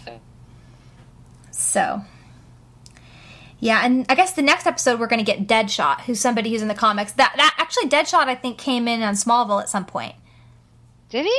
I feel like he did, but I could be. Uh, I mean, there's so many years of Smallville. I I know, I can't keep track of that. so true. Yeah. Oh, the other thing that was interesting in the episode was that the bodyguard is is really picking up on on the fact that Oliver is is has some talents Yeah, the, the bodyguard's not dumb. He knows what's up. Yeah, so I was really liking him in this episode. The bodyguard, Yeah, like he's snarky. He's yeah, he's snarky. He's really gr- uh, gr- growing on me, and so I like that he noticed Oliver throwing the knife and how that wasn't normal. Mm-hmm. And then I also liked that he kind of bonded with Oliver about sort of post traumatic stress disorder kind of thing. You yes, know, like that was good. uh, so uh, that kind of stuff I really liked about the episode. Mm-hmm. And another thing we haven't talked about yet is the flashback to the island, Oh yeah, where we see there's somebody else there shooting arrows, wearing a hood. Yes, exactly. He gets trained, what? and I think that's like a comic book thing too. Like I think he does have a person who trains who trained him. Yeah, he must. Um, and didn't they even have that in Smallville? Like, did they bring up the idea he'd had somebody? Like there was some, Do not remember. but yeah, I always figured there had to be somebody who trained him, like another hooded guy. So Yeah. yeah, basically the guy in the flashback looked just like Green Arrow. Um, It was kind of like this hooded guy with with an arrow shoots Oliver while he's trying to bury his father's body, and uh, and so that would be really cool if we learn more about because we have to figure he had to have somebody else there because he's like he was like learning languages. He like it seemed like he learned a lot while he was there, not just how to survive. So you have to figure he had people he communicated with. Yeah, So definitely. This is a cool way for us to learn that uh, to learn more about And how he became. My that. question, like, his rescue wasn't an accident, was it? Well, That's no. it seems like he knew he was going to get rescued. Yeah, well, he he blew he he set that bonfire when he saw a ship coming, um, and of course you got to imagine why didn't he do that four years earlier? But like, I guess the way he was talking in this episode was like the whole time I was there, I was preparing for my return. Exactly. Yeah, so I think he did plan. I think he stayed on that island longer than he needed to. I, yeah, I just I got the I get the vibe that he was expect like I feel like he the way he talked about his time on the island over voiceover, he was like way too optimistic about getting rescued to it for it just to be random. Yeah. Uh, I mean, I bet there were ships that went by more frequently and Yeah. he, and he maybe wasn't ready to leave yet. And then Yeah, that would make sense if he needs to finish his training or whatever. Mm-hmm.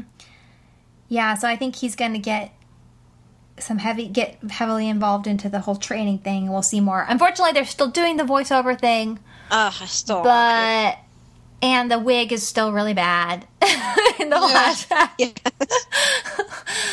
But You know, I it's still more ridiculous as his hair gets longer. like remember one of the pilot Yeah, where he had like the huge hair and the beard and everything. yeah. So it'll be it'll be interesting. Definitely. but I'm excited to see more about that whole that whole thing. Yeah, me too. Definitely interesting. And then there was stuff like with his sister, you know, Oh, yeah. um, just sort of, you know, it was fine. I don't. Yeah, I mean, I like I I, I think the stuff connected to the mythology, I find more interesting hmm because she's like kind of the only one who's not really connected to what he's trying to do. Yeah. I mean, I see what they're trying to do with her because it's to kind of add to the the emotion of the story, with you know her being, you know, the the, the conversations they have. Um, but it's you know, I don't know what to say about it other than I see what they're doing there. Yeah. you know i don't know. Hmm I, I don't dislike the sister. I just don't. I guess we'll see. Right now her job is just kind of to be angry and sad Yeah, it doesn't really intrigue me that much. Like, it's not like I need to know more about her. yeah but i bet she'll become more interesting especially if she finds out anything about her mom being responsible for Yeah. her, her father and her brother you know uh, being their yacht and everything so if she finds out any of that stuff um, that would be everything would get a lot more interesting with her Yeah, I think she. I don't think she would handle that very well. no so That could be fun. yeah so i'm excited for more for more episodes and yeah any other thoughts Uh, nope. I just I hope they stop the voiceovers. i know Hmm. I don't need them. no we really don't then the other show we're going to talk about is the second episode of nashville which aired this week and i was just like in this bliss of happiness while i'm watching it like i just am way too obsessed with the show i'm like nashville's on i'm so happy and I, then it was over and i was so sad i was like oh why i have to wait a whole week for more nashville i'm like so heartbroken Yeah, it was. Oh, that show is so good. what did you th- let's first just the best part of the whole episode for me was the duet at the bluebird bird at the end Yeah. Um, that Uh, was. I wanted to cry. And it was exactly kind of like what we were talking about last week with this idea that it wasn't even the best song they had done on the show at all. It wasn't the best vocals um, they've done on the show, but what it was was the emotion. Like it was, you could te- definitely tell it was actors singing that. You know what I mean? Like Yeah. the the way they made you feel, the way they looked at each other, the expressions on their face, the like subtle hand holding, and and just like. Oh, you felt the history there. Exactly. They did such a good job telling history, and especially because that song happened after we had learned a little bit more. Um, It, it just to kind of set it up for the recap. I mean, because her husband, because Rayna's husband is running for mayor, he has these guys digging into his, their past, trying to like basically find any problems. And so, doing this interview to find out about their history was actually the perfect device to get that exposition because it allowed Rayna to kind of tell her side of the story um, in a way that felt realistic and was emotional and you know so you get- you get this history that D- that Deacon was uh, a drug addict or a you know I don't sure if it was Yeah. drugs and alcohol or just alcohol it or was what it was. It's they focused on the alcohol part. Yeah. Um, so he was he was an addict. He had the substance abuse problem, and he it got so bad he eventually went to rehab. And it was when he was in rehab that she got together with her husband, Teddy. Yeah. So I I think your theory that you brought up last week about Rayna, um, Rayna's oldest daughter being Deacon's, I think is definitely true. Yeah. At this point, because why else would she have married Teddy while um, while Deacon was in rehab, uh, other than like if she was pregnant? Because it was so quick. Yeah. Like they had been dating, and then she gets married to him so quickly. Well, especially yeah, because she was dating Deacon for eleven years. yeah, that was and really like all of a sudden, like okay, I'm just gonna marry this other guy after she Yeah. didn't marry him. Like yeah, that was like such a jump. fishy. and, and that 11 years thing like that that like i think we, we had known they had had a past but we hadn't known how how involved the past was the fact that they had actually been dating not just like in, you know it's one thing for him to be in love with her for that many years while they're not dating but for them to have actually been together for that many years kind of puts it up it raises up the intensity of that relationship so much Oh more yeah, it's like has she been with her husband even for eleven years at this point? I, well i guess Like how old the the oldest daughters? daughter i guess I, but it depends on how old they're saying the daughter is um Yeah. the daughter i think the actress is 13 but i don't know if they're they gonna- usually play the kids younger than the actors are yeah when they're kids. yeah so um yeah so it could we don't really know exactly the math i mean uh Con- connie britton's timeless so who knows how Mm-hmm. Yeah, old she but it's not like she and Deacon had a thing for a few months and she's been married to Teddy for this long. exactly exactly It's like that was an intense relationship. It seems like. Yeah, and and the way I was thinking about it is, it, it must have been really bad. Like it must have been Yeah. like Deacon's substance abuse and his behavior and what he was doing must have been really horrible um, for her to uh,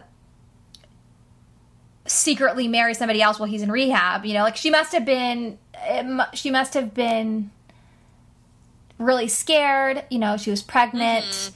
She had been involved in this relationship for so long, and I guess she saw Teddy as a as like a safe harbor in the storm, someone who would take Yeah. care of and like her. the way they described it was like she said like he wouldn't be here today if he didn't go to rehab. Like that, that sounds bad. Yeah. I mean but it just it makes you wonder like why she would I wonder how much Deacon knows. Because the fact that all this stuff happened while he was in rehab means there's a chance he doesn't know any of it, right? Yeah, true. So he may have no idea that the daughter is his. Yeah, yeah. I'm curious about that. If that's if we're right. Yeah, if we're right. Or, I mean, I guess there's a chance this is not that's not the case, but it just seems it seems like that's the way they're going. yeah, that's kind of what all evidence is pointing to right now. Yeah, and and and they had that fight. Like R- and Deacon had that fight, and she's like, "Don't try to act like I haven't been here for you." And so you have to imagine the, the substance abuse must have been going on for a really long time before he went into rehab. So, um, it because otherwise, why would she say that? And then you know, because yeah, she paid for his rehab, but I don't think that would necessarily be you know what she would think was so important rather than there must have Yeah. been a, a long period where she was trying to get him into rehab and he wasn't going or a period where things were really bad and she stuck by him because if Yeah. you're with somebody for 11 years then you dump them while they're in rehab it seems pretty cold unless there had been you have to imagine there was like a longer it wasn't just like you have to imagine there was a longer bigger problem Oh yeah, it must have been going on for years. Is my guess. Yeah. And so then it was finally just like the last straw and she had to move on. And if she was pregnant, that would give her the motivation to be because it's one thing if you're so in love, you might put yourself last over the other person, but then when you have mm-hmm. a child to think about, you have to think about that child above the above the man you love. Mm-hmm. So, I think that would have been the thing to snap her out of wanting to be with Deacon if she felt like it was the best thing for her child to have a, a yeah, a and it seems realistic was- for her character too. Mm-hmm. That would make sense. yeah yeah and it would help explain like why she's with this boring teddy person so i mean it's very emotional since i love connie britton so much and i'm very like i'm sympathetic with her but i have read some several people think it was pretty like heartless of her to do what she did i mean and you could look at it in multiple ways if you know to kind of especially if, if especially if Deacon doesn't know he's the dad of this girl, you know. Yeah, I'm, I'm But- intrigued by this whole story. Yeah, and And so I then really want to know what was going on. exactly, and so to like learn all that, to see the way they they act around each other in the present day, and then to see that duet at the end, it was just like you just have all these feelings because Mm-hmm. you realize like how in love they were, and the fact that they wrote all these songs together back in the day when they were when they were touring together. Um, there were like these love stories about them, about themselves. It's just, it's just so intense, you know. It's like you really get sucked into, and then- and and the way the song was, it was kind of an unhealthy song, you know. Like it's beautiful, but the type of love that they had, you can see maybe why Rayna would have tried to get out of it because why it would have been really hard for her to get out of that relationship because it was like they were each other's everything. They were so Yeah. codependent on each other. Like no one will ever love you like I do. Like the mm-hmm. whole song is just about how like I'm the only one who like I don't know. It's just very it, it it's a very sort of um it's very intense. And then at the end when after the song they play the song and they're sitting in that car and and Rayna tells him we shouldn't have played that song. Like we shouldn't have sung that song. And she's just so and she runs out crying from the car Yeah, because it just brought all these emotions back. You realize like how hard it must have been to move on from that relationship. It must yeah. have Well, I don't think so she ever strength. fell out of love with him. Exactly.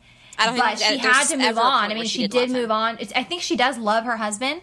Um, I don't think she would stay with him if she didn't love him, but I think it's, it's obviously it's not the same type of love. Yeah, It's not the same intensity, and uh, and I think she's been hiding those emotions under the surface for so many years. Otherwise, Mm-hmm. they couldn't work together. You know, they had to have sort of figured out a way to be friends. And so, that, so then, when you uncovered those like raw nerves and put them up on the surface, it's like really hard to go back after she'd taken so many years. Mm-hmm. So I think that actually that song, them performing that song, might kind of open up the way for Deacon to not be on her tour anymore. Mm-hmm. Because now they've kind of reopened those old wounds. He may, they maybe they can't handle it. yeah. I don't know. I don't even. I don't know if Juliette would take him at this point, though. Oh, she would. She did not would- seem happy. Oh, she was so sad, but that's because she liked him so much. She was. Yeah. She was so. Yeah, she was. But um. Oh, she would so take him in a heartbeat. yeah, probably. Oh, she is really obsessed with him. Um. I liked what they did with her character in this episode, in terms of making her more likable. Mm-hmm. Because you could see that she actually does care about making good music. Yeah, I thought that was interesting. This idea that um, she has sort of been pigeonholed into this particular role in the music industry that she's not happy with. She actually, like you said, she wants to make good music. Um, so uh, it, it was funny though that um, her song, the song that she and Deacon were writing together it was like this it's harder to shine than it is to undermine. Was sort of ironic because that's basically what she's been doing. You know like like she's sort of trying to insert herself in this relationship where like Jane, uh, Rayna is this sort of shining sort of like this person that Deacon's been in love with for so many years, and her role is basically coming in there to try to undermine that, and she's trying to like take him away and do all these things, and so it was kind of like, hmm, maybe listen to your lyrics. because her particular i mean i understand like she, i did i didn't find her like i mean i understand it was understandable it made her behavior understandable the way her storyline and i totally i don't dislike her but the way that she was like been going after deacon um has been a little problematic Yeah, just It's like- too much. too much. It's just a little too much. Like she really has this agenda where she's really sort of trying to. I don't know. It just it it it, it what isn't really focused on her being a person he could love or who she is. It's more like all about getting him or something. So Yeah. that, I See, I think she has. I think her thing with the character is she has issues with men, it's clear that she cannot. She has some like mental like pro not like a mental problem, but like her, she's a little messed up when it comes to guys. Yeah.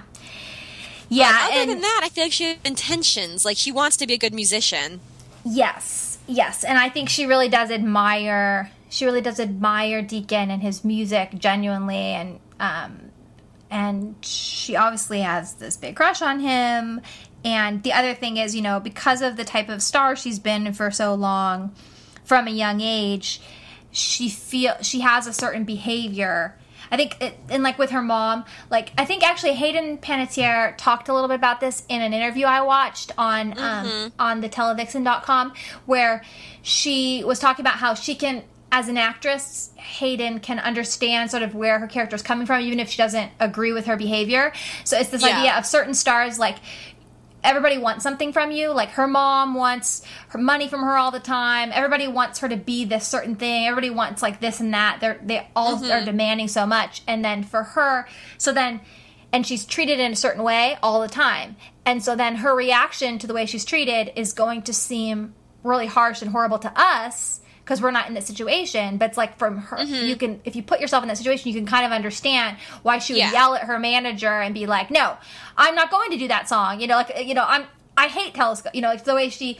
She's she acts like a little spoiled child because that's kind of what she is. She's been tr- she's treated like a child. She's treated like a spoiled brat. You know, that's kind of it's like this Yeah. um, the dynamic between her and all the people in her life is sort of propelling that aspect of her personality so Yeah. um it, it for it seems like Rayna has kind of escaped that other than she's had a couple diva dips as she calls it but it seems like she kind of has a little bit more of like this healthy family life this sort of a little bit more of this um she acts a lot more like a normal person rather than a star. But if you think about about somebody like somebody like uh, Juliette Barnes, it would totally, of course, it would mess with her, and she'd be totally a messed up person.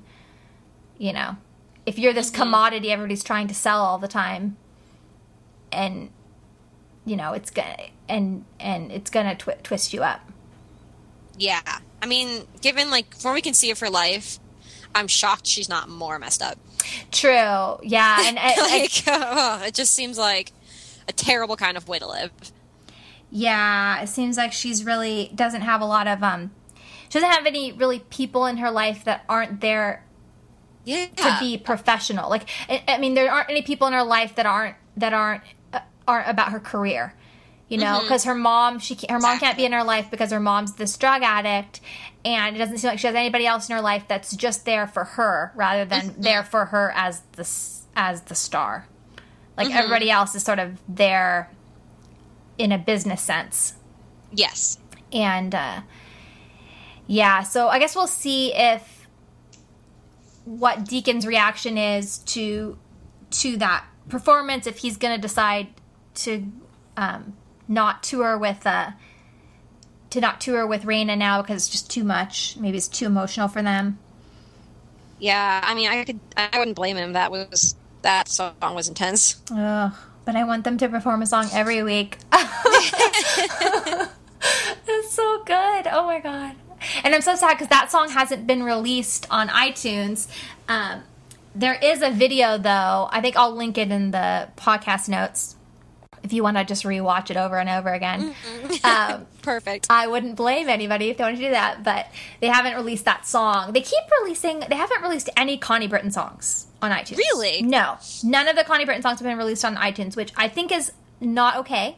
So That's ABC, surprising. let's release those. They've only released the um, Hayden, the Hayden ones. They've released almost all the Hayden ones, and then they did the a couple Charles uh, Esten ones.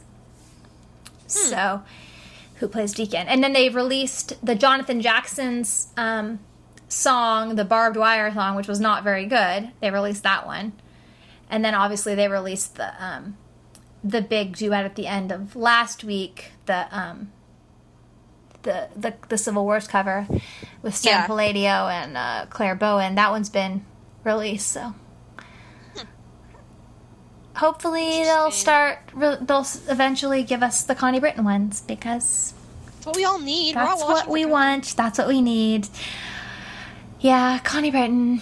Oh, and you know her hair. Uh, I know it's just it's so perfect, and I feel really bad for Hayden because like she's clearly wearing some kind of wig extension situation going on. Yes, And it's very annoying, but I, I feel bad for her because if you were in a show with Connie Britton, like that would be really stressful for your hair. I- your I hair would be so be in a show would feel for that very so, reason. Um, I feel like your hair would just feel so inadequate if you were in a scene with Connie Britton, so I feel compassion for Hayden and her hair.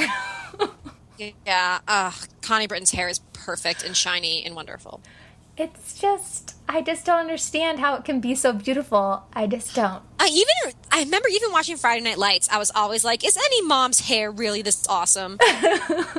and then watching her on this show, it's good. It's okay. She's a superstar. She's allowed to have her fabulous hair, and it makes sense. Mhm.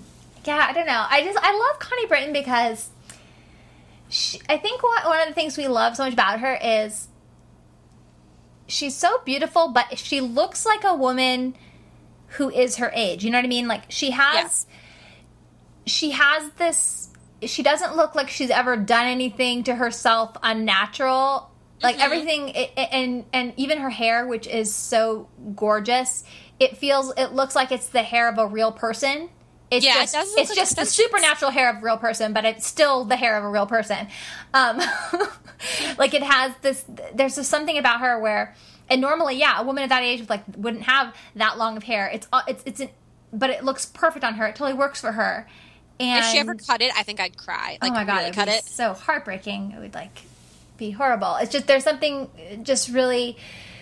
I don't know. It's just like there's I don't other, other than perfect. I don't know how to describe Connie Britton. So it's just. But actually, I did find there was some article I was reading last night. That, first of all, there's a whole Tumblr devoted to Connie Britton's hair. As the should be. Um, but I feel like the pictures could be better. They're not like high enough definition. They're like some really, of them are what's kind of the blurry. what's the Tumblr URL? I want to find it. I just googled Tumblr dedicated to Connie Britton's hair, and I found it, and I can't remember what it was.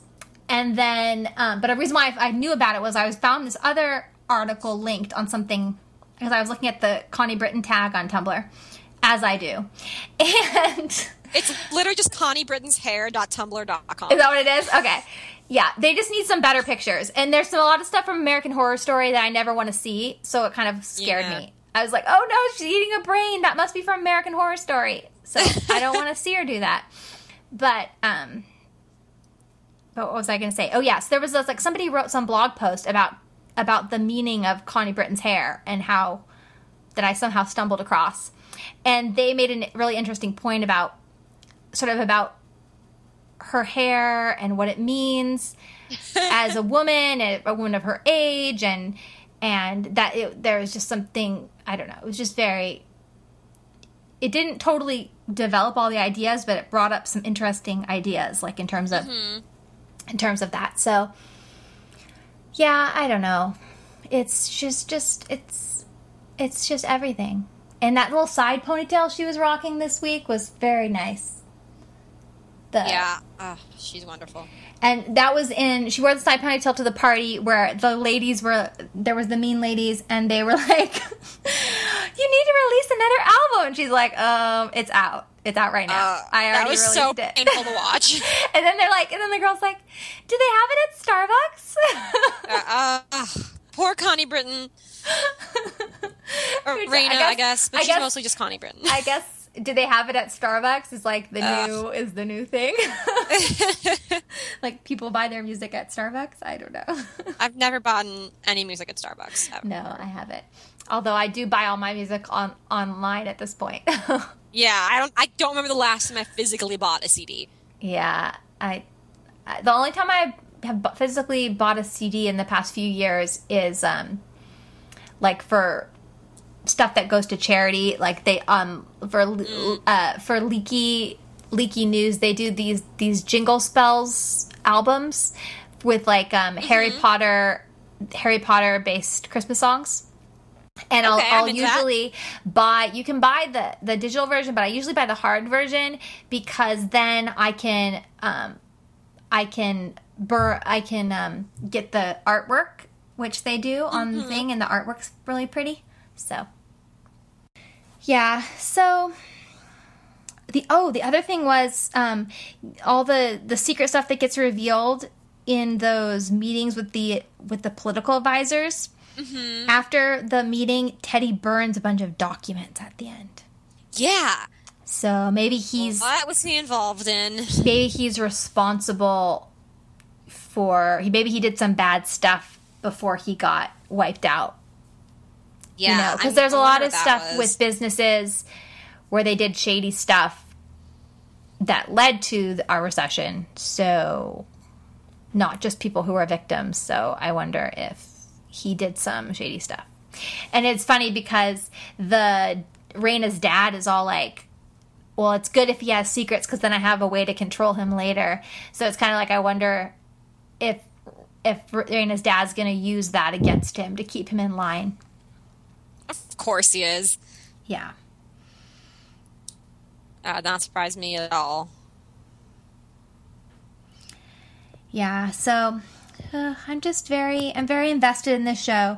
Oh, the other thing is Scarlett and Gunnar and Scarlett's boyfriend Avery. Ugh, I hate. I do not like her boyfriend. yeah, and it's so funny because I I am such I'm a Jonathan Jackson fan because he was lucky on General Hospital. And he was mm-hmm. like really always a sweetheart. He was like a good guy on General Hospital. So it's so funny to see him as this slimy bad guy because like I don't like him at all. Like I immediately don't like him. So I guess it means he's a good actor that I Yeah, that's because true. I do really like him. So for me to really not like him, he must be doing something right. Um, yeah, no. He he actually he's really good at doing emotional. I hope he does some. He gets to have a chance to cry because Jonathan Jackson is really good at crying. He's like really good at it. He does that a lot in General Hospital. Like he would always have, but he does this thing where the, the tears don't don't drip down his face. They're like in his eyes, like and his eyes get all like wet and um, it's like this. He does this really good like man cry. It's like a really good man cry. Okay, well that's always impressive. so I hope he'll do some man crying, um, but I don't. I doubt his character doesn't seem very sensitive. So, and I didn't really yeah, like I just didn't like either. the way that um, Scarlett was acting, like the whole like I have to my boyfriend first. No, I really hated ugh. that, and I have to say that's like my least.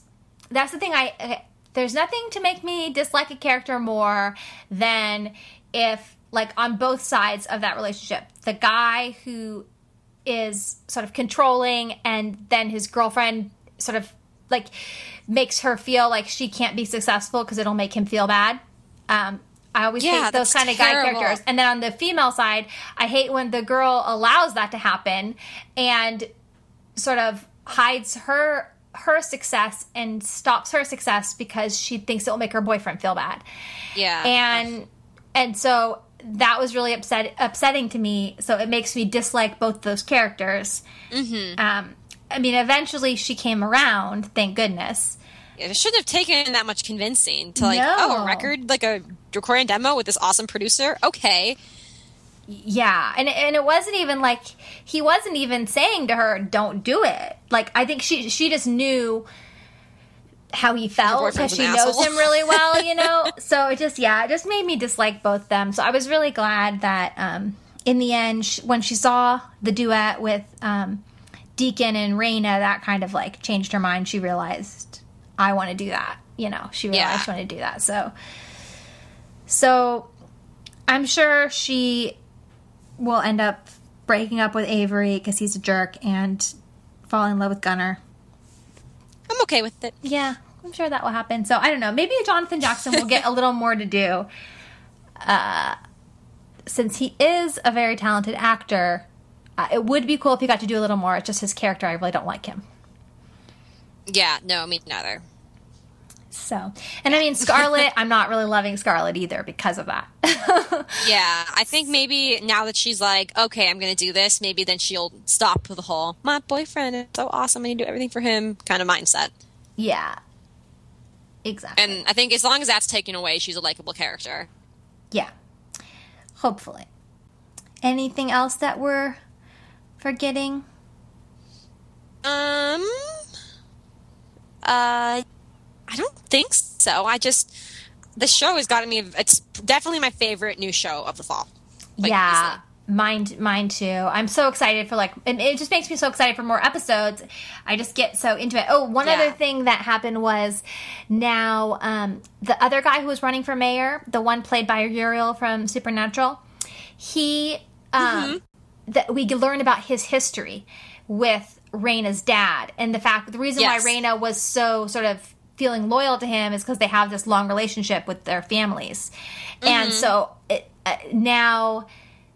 And, and the reason why he's no Rayna's dad is no longer supporting him is just because he disagreed with him once, and that's like how hard of a man, um, you know, Rayna's dad is. That he, who I can't remember his name other than the actor's Powers Boothe. so like Power, Powers Boothe will totally cut you off, like like like like the guy said, loyalty only run, runs in one direction for you Yeah. um, which I thought was very telling. And it's very dangerous for Teddy because now he's involved with him and he'll probably turn on Teddy as well. But it, uh, so it'll be interesting to see how they develop that storyline if some of that political stuff becomes a little more interesting, becomes a bigger a bigger part of the story. yeah, definitely. And hopefully the daughters will get a little more screen time since I love them. Yeah, I hope they get to like really get a chance to sing. Yeah, Now we know how talented they are. Mm-hmm. Will be really fun. So yeah, oh, the only sad thing is the second episode, ratings wise, did not do as well. So it really went down. However, everything's been weird with ratings this week because spo- there's been baseball stuff, and then there's been um, there's been like eh, I guess there's been some stuff with some different television networks. Um, I don't know. I, I'm hoping since everything was kind of down this week, I'm hoping it wasn't too representative of the ratings. Yeah. Since like kind of everything was down, but like Vampire Diaries went way down this week, and um, Ah, I don't like that. like there's a lot of shows that went down. So I'm I'm hoping next week it will bounce back up a little bit, and it's not like a downward trend in general yeah, because I just think everybody should be watching Nashville. Like they can't cancel the show. I'm too obsessed with it. Yeah, it's true. It's Hmm. pretty. It's done pretty well with the critics too. Like it's like if they can have the ratings, like it'd be nice to see like a really like high quality show that everyone likes to actually like do well. Mm-hmm. That'd be nice change for network TV. Exactly. And I mean, the fact that ABC ordered more episodes of Last Resort and and Six Six Park when those have also declined in the ratings mm-hmm. makes you think, well, maybe ABC's a little more forgiving this season because they're just not doing that well. Yeah, hopefully. So, yeah. So fingers crossed. That Yes. and I just if you're not watching Nashville, what's wrong with you? Watch it. yeah, Watch it seriously. Yeah. And then the other show I want to talk about is The Vampire Diaries. Oh, so good this week. It was so good. It was like this was really like the premiere for me. I'm like, oh wow. Or I guess it's kind of almost like a finale of last season. It kind of like wrapped up a lot of stuff. Yeah. Um but I, I don't know. Well, first you give me some of your thoughts on the episode. I mean, all I can think about in the episode is just that last scene. Yeah, the last Like that's what my mind immediately was- goes to. It was just so good. Yeah, it's um and the episode was written I think by um Jose Molina hmm and I think Julie Plec. I think they wrote it together. Yeah, that's what it looked like on Twitter. Yeah, and Jose Molina worked on Firefly. So, uh He's of wonderful. course, of course Firefly writers want to come and break my heart. Always. Um, yeah, it was really it, it's so funny. I kind of went through a, an interesting sort of stages of grief when I was watching the episode because I am a huge Alaric fan. If anybody has ever read my recaps, they know I'm obsessed with him. And so I was really last season was really hard for me uh, emotionally. It was such a roller coaster for me as Yeah. a Alaric fan because first he goes crazy, then he dies, then he's a vampire, then he dies again, then he becomes a ghost. It's like you know my heart really went through the ringer uh, Yeah. emotionally and when I when I could kind of start feeling this coming, like I knew I could I could just sense this was coming. Uh, we're gonna feel like Alaric feeling soon when yeah. and when I knew that was coming, I got like kind of mad. Like I was angry. I was like, ugh, I don't like want to feel this again. Like I went through all these emotions. Like have I felt all the feelings there are to feel? Like don't manipulate me further. Like I don't want to mourn over my favorite character. Like after I've worked through the grief like multiple Yeah. times. Like you kill how many times did they kill Alaric? And then Oh, this is like the fourth Like, time this I- I feel like. I've gone through it so many times. It's like pain. So I was in a plus. Yeah. I I just feel like this TV season has been a little bit hard emotionally on me. A lot of bad things have been happening on different other shows, and Mm-hmm. it's been very intense. And so I was like a little bit angry. yeah. but then I did watch it again, and I mean, I I think it was really important they did do this, even though selfishly I was angry to feel these feelings again. I I think it was really important for them to mourn everybody because they hadn't really done that. Um, Yeah. and it i think the show needed to kind of show some nod its head and show some respect and pay attention to the weight of those deaths Yeah. a little bit more. And so even though i was at first i was like really? Why are you going to do this to me vampire diaries? I think it was really important for the storytelling and for the characters to do that. So, oh yeah, that final scene with Damon, I mean, in the graveyard and just and then the thing that killed me was I had no idea that Matt Davis was going to come back for Yeah, that was a great surprise. so all of a sudden you see his face and I thought I was feeling all the pain I could feel, then his face pops up and I just start like spontaneously crying. So now I'm like worried I'm not going to be able to watch Cult because as soon as Matt Davis's face comes on screen, I apparently I spontaneously start crying. So like I don't think I can ever watch Matt Davis in anything again without crying. So No, probably not.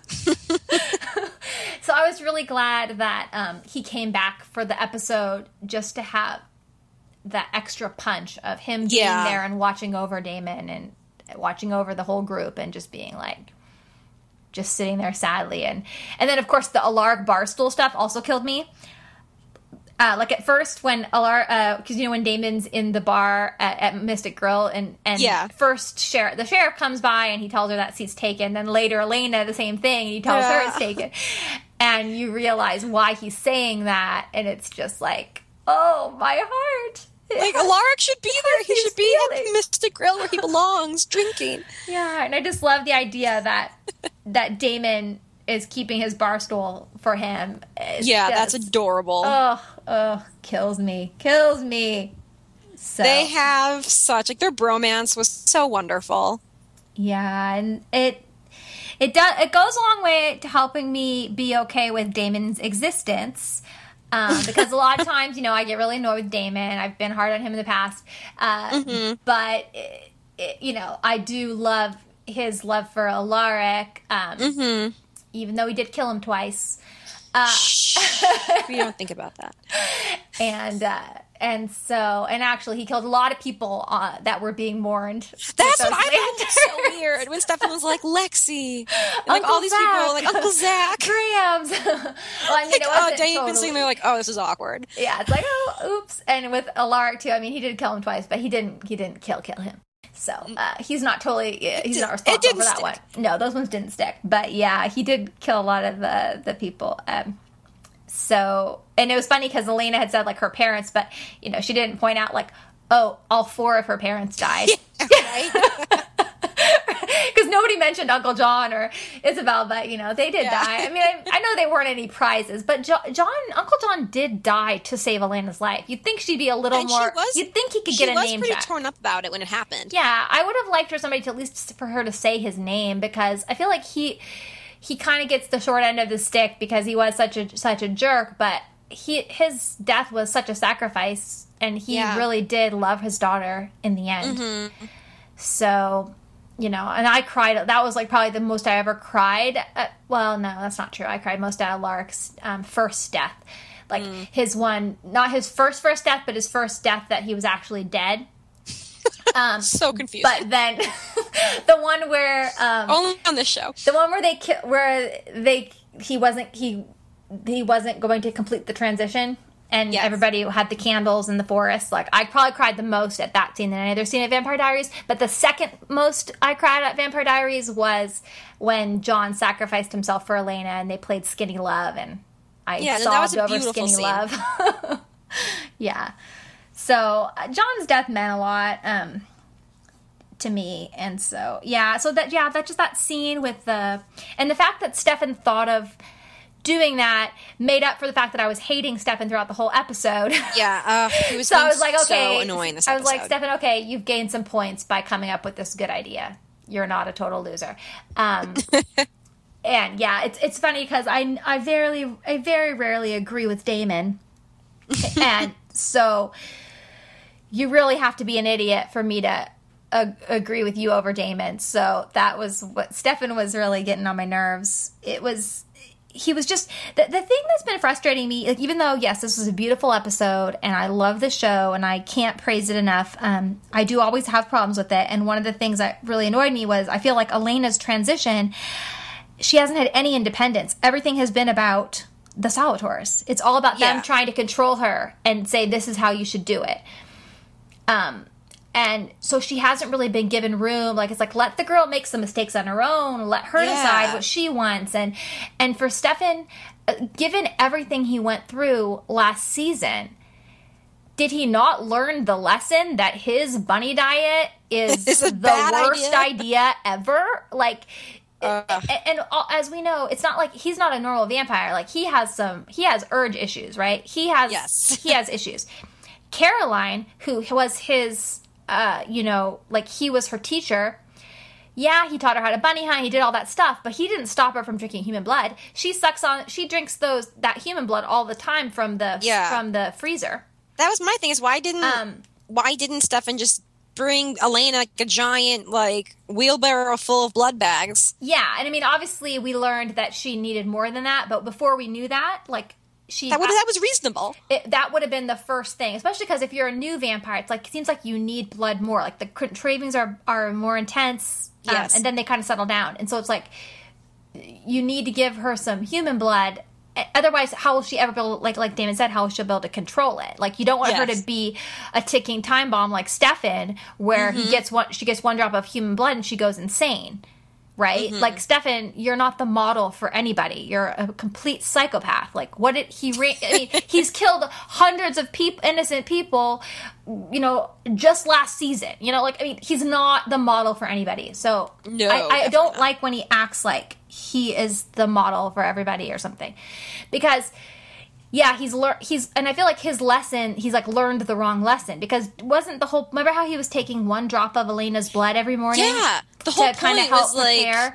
He he kind of figured out moderation. exactly. Yes, she has to learn moderation. So I think it's really it's like Elena. And she should have learned from that as well. Like why she kind of like let Stefan bully her into doing that, and then and then like kind of secretly escape to Damon to do the other thing. It's like why isn't she making her own decisions and figuring out her own thing? Why Yes. isn't she? Why does she have to go to Damon to say I need some some blood? Why doesn't she just go down to the basement and grab some blood? Like Yeah. there's a whole Don't freezer. have some, don't there's they? a whole freezer full of blood. Yeah. Uh, So, or go to the hospital and grab something from the blood bank. I mean, she's a vampire. Or, like, or go ask Caroline. ask Caroline. Oh my God. Which finally, at the end of the episode, Caroline finally stepped in and showed Elena how it's done. Which Oh, I was as like only cheering. Caroline can do. I was cheering in my living room. Because the thing is, like, yeah, Stefan did teach Caroline, but Caroline completely surpassed surpassed her teacher. Like even Oh, yeah, after a few episodes. Like remember exist. that great episode in um in Kill or Be Killed when her mom she finally her mom found out that she was a vampire Mm-hmm. and um and then she had to uh she they had to um, compel her to forget yes. when she had that beautiful scene with her mom down in the Salvatore dungeon, you know, she's talking about her. She's like, "Yeah, Stefan taught me how to control it, but I'm a lot better than him." And even at that point, that was like in season two, like Yeah. she had already figured out, like a few episodes into her transition, she had already become better than Stefan at controlling her blood. You know, like yeah, she messed up at first. She did kill one person. It of- happens. she killed one person, okay? Like that's the best record any vampire I think has ever had. Only killing one person. Um, I mean, she did kill uh, it, by mistake. She that person she killed by mistake. There are other people she have, she has killed on purpose. Like uh, she did those guards to save Da- Damon and Stefan. Those guards did get killed. Yeah, but in terms of like, But that was- during, like feeding. Yeah. There was only one time she killed during during feeding out of like out of um, luck lack of control. Yes. So I feel like that's a really good record, and Mm-hmm. she should be a model for all vampires. And so I love, yeah, I love when she, when she, and, and the best part was, okay, Elena gives this expression when she did it right. Like she's telling Elena, um, you know, you just have to, like, how to compel April. Like, you just have to believe what you're saying. And then Elena does it, and she looks back at, at Caroline, like, like, see, mommy, see what I did? Like, aren't you proud of me? Like, this look that she gives was like so, like, oh, I'm so excited. Like, I did it right. It was like so adorable, that expression. And so I would love to see a little bit more of that side of Elena, her like learning how to do things right rather than her just being like mired in grief and being pressured Yeah. into into bulimic, you know, uh, behavior. Yes. Uh, which, by the way, I guess we should talk about the vampire throwing up. Yeah, Uh, I didn't even know they did that. No. in this mythology. No, and it was funny because I was like thinking, have I ever seen a vampire throw up? Like ever in any mythology? I don't. Yeah. I don't even know if I've ever seen that. Although I guess sometimes, um, in supernatural, sometimes they'll give them the dead man's blood, and that makes them sick. But I don't think they did. They throw it up ever. Yeah, I I don't. I can't recall ever seeing a vampire throw up blood before. But sometimes, like I, that's the only time I've seen people, vampires have a bad reaction to the blood. You know, um, Mm-hmm. uh, uh, uh, well, then I guess there was poisoned blood. Probably, I think there was some poisoned blood in some angel episode or something too. But, um, but yeah, like that. I th- think that was kind of cool that like they're kind of introducing a new thing to the whole mythology of Yeah, and vampirism. it's not uncommon. I guess Damon said he goes, I can't even keep down. Like it took me like, or Stefan said it took like a month to keep it down or something. Mm-hmm. So Yeah, it's I- not just Elena who's thrown up. yeah, although it seems like she particularly has an issue because Yes. it, it seemed that it's one thing to yeah because then even the blood bag wasn't doing it Yeah, she should have been able to keep that down. and even Damon's blood she couldn't keep Damon's blood down so there was three kinds of blood she tried there was animal blood um, there was Damon's blood and then there was human blood from the blood bag and she couldn't keep any Mm-hmm. of those down and then presumably when she had Matt's blood she didn't throw up like we never saw her throw Yeah. up Matt's blood so hopefully that's the case and she's not going to become a starving vampire or something Well, so then it's just gonna have to feed on Matt a lot. I guess, or she just can feed. Um, if she can be control herself, she could feed, feed on random people and then just compel them to forget, as long as she doesn't kill them. You know what I mean? Yeah, I can't imagine she'd be okay with that. Well, yeah. So I, I kind of feel like it's probably just an initial thing. Like I feel like she kind of has to build up her strength as a vampire, and Yeah, then maybe after, that's what it is. And then eventually, she probably builds up her strength enough. She doesn't need to do that. You know. yeah. Um. So, and I guess we'll see. We'll see how that goes. If there's something wrong with Elena, um, in terms of is there some special thing about her as a vampire because she's, you know, a Gilbert or because she's a Petrova. Um, yeah, I don't know. Did we know? Did Catherine have any problems? Yeah, I'm sure Catherine didn't. She's probably the best at being a vampire ever. well, I she doubt she had. people right away. Yeah, that's and never tried anything else. That's probably true. she never had to had to tell if if if uh, if animal blood would work because she wouldn't touch that disgusting stuff. So know, um, right from the source. yeah, yeah, because I guess her first uh, her first person she ate was that um that old lady. That was Oh, the old, yeah. and that and then we've seen her, you know, bite on Jeremy. We've seen her bite on lots of people, but um, we've seen her. We've seen her drink blood though from a glass. Remember when Isobel brought her that like vi- they were drinking Oh, that yeah. blood in the wine glasses wine and that one side, and she didn't seem to throw up from that. So she Yeah, doesn't have so to drink blood just from the source. or maybe they just hadn't reached that point plot wise yet, and now we'll find out Yeah. that Catherine can only drink from like the vein. Well, she doesn't. She can't only because she can. She can drink from a glass. So. But maybe like they'll try to like Oh. back up on that and change. Yeah.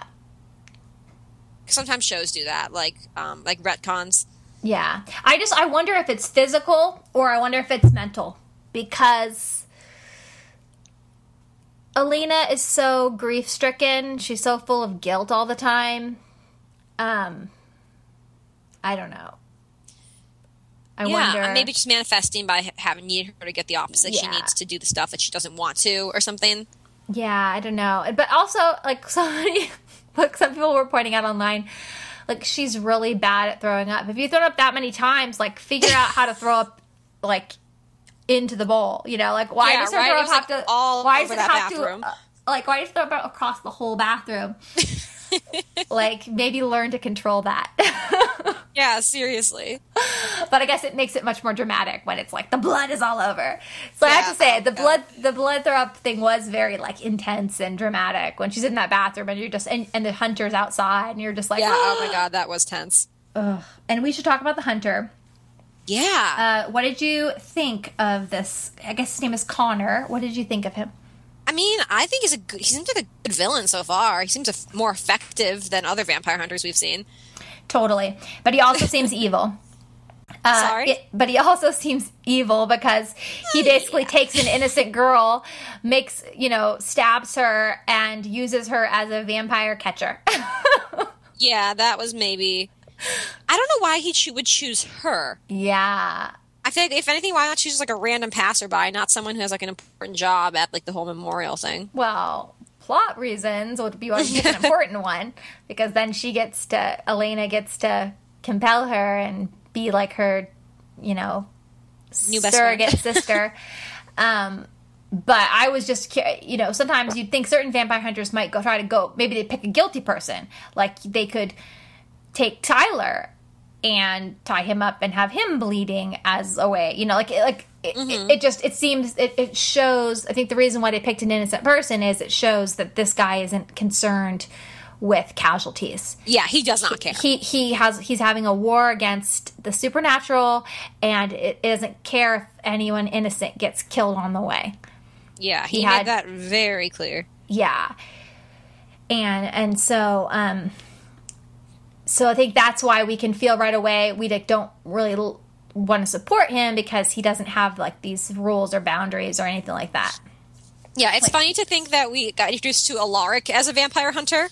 Mm-hmm. And then comparing him to Connor. Yeah, it's, ve- Like, different very levels. different. Um, yeah, such a different thing, and I think it, it and the fact that um, Connor has those runic, those runic um, ghost tattoos Yeah, that only Jeremy can see. that only Jeremy can see. Kind of brings things up a level. Like, how old is Connor? Is he some kind of supernatural creature or something? Like, because those runes, like, those are kind of like things that would be like on the cave wall, the Viking cave wall or something. You know what I mean? They're like, I mean, I don't know if they are Viking or anything, but they- they definitely seemed like a very old fashioned type thing, and they weren't witch symbols, according Yeah, I, to. that uh, was really excited. Like when Jeremy saw that, I was like, okay, this is cool. Yes, very cool that he saw it. And then, uh, so then my first reaction was ghost tattoos. Jeremy can see ghost tattoos. but then, you know, and Matt can't see it. And I was wondering if that was because they've decided Matt can't even see any ghosts anymore. I don't think he can. And so maybe that was just like a one time thing when he was dying was the only Yeah. way. Whereas Jeremy is special. There's something special about Jeremy. I think like somehow Jeremy died more than Matt did, if that makes sense. Maybe. Or he you was like think there's dead, something dead, and then Bonnie brought him back. or do you think Matt. there's something about the Gilberts? Like, do you think there's something special? Well, I about know. I them. I think uh, Julie Plec did like a little like interview um, with uh, Carina MacKenzie, Mm-hmm. And she mentioned that the stuff the Jeremy seeing the tattoos doesn't have anything to do with his ghost abilities. Oh, okay. She said it's some, so. I'm guessing it's like so that Gilbert means it's a heritage or special thing, some special thing about Gilbert's then. Yeah, Oh yeah, and you know, speaking of the whole, um, remember how we were talking a lot about the count, the council being blown up last week, Yeah. and what that meant would be like a ghost army, all these things. I read another interview with Julie Plec. Um, it was like uh, somebody else's interview, and she was basically saying like, basically that was a way to clean house and no longer have Oh. the council after everybody. Oh, okay. So and to bring in a new bad guy. It was kind of a way to like clear up that storyline. well, however, was the point? yeah, however, the reasons why he did it might become revealed later on. So there might be more to that story, but it's going to take a while before we learn more. But at this point, it seems like it's just to kind of clear the board. But it does seem like his motivations are still very unclear because the letter told us nothing. The letter Yeah. just said the same, told us less than what he said in the room. So I feel like maybe there's a little bit more that we don't. Like she says something about like his motive. Something might come up later that, but we have to wait for it. Because I have no idea why he did that, and Yeah. that's just like the weirdest thing. Yeah. So I think there's, um, I think there's more. There's more to the story, but it's it's it's not going to be the initial big big mystery of everything, but it might come out later. Yeah. So it seemed like she was just kind of just like, well, sorry about that. Yeah, we just kind of wanted to get rid of all those those people, and so. eh, But it's just it's wondering what, what's Connor's story, what's his backstory, what's his connection to the town. Does he have any, um, you know, what's his deal? Yeah. I mean, I wonder if he was in contact with Pastor Young. Yeah, I want. I wonder if he did know him or anything. Um, uh, it was kind of ridiculous that he found the note and nobody else when Yeah. the note was like. It's like, didn't anybody go look at the at the crime scene and like open Well, I mean, up? it's been pretty well established that the police department in Mystic Falls That's is true. terrible. That's true. So it's it's we can't blame them. Yeah, They did their best, yeah. which isn't very good, but they tried. Oh, and um, back to the whole tattoo thing. That tattoo Yes. pattern um, that was on Connor's arm matches the tattoo pattern that was on the uh, the Holy Card promos. That was for Jeremy's. Did you see any of those promos? Yeah, I did. Those were awesome. Yeah, and so the symbol that's on his his hand and his like forearm in the that picture, I was wondering what that whether that would be important, and then to, it showed up right in the episodes. That's cool. So I think that will be really important, whatever it means. I think it has to do something with like the Gilberts. Yeah, There's some type of like heritage, like ancestry. There's something there. yeah. I, I, I definitely I definitely agree. I wonder if like Jeremy has the tattoos, he just doesn't know because he doesn't see them, Oh, or if he has to like get them, or I don't know. Hmm. interesting. Yeah, I have. I mean, I'm I'm definitely interested because it definitely seems like he's gonna like be working with Connor in some sort Mm-hmm. capacity.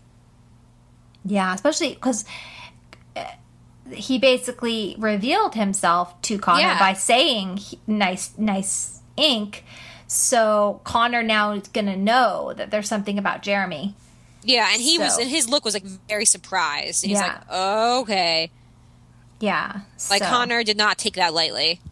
Yeah, and that's the kind of cool thing I really like about this show. That it's like you would never predict a mysterious tattoo is going to show up that only Jeremy can see.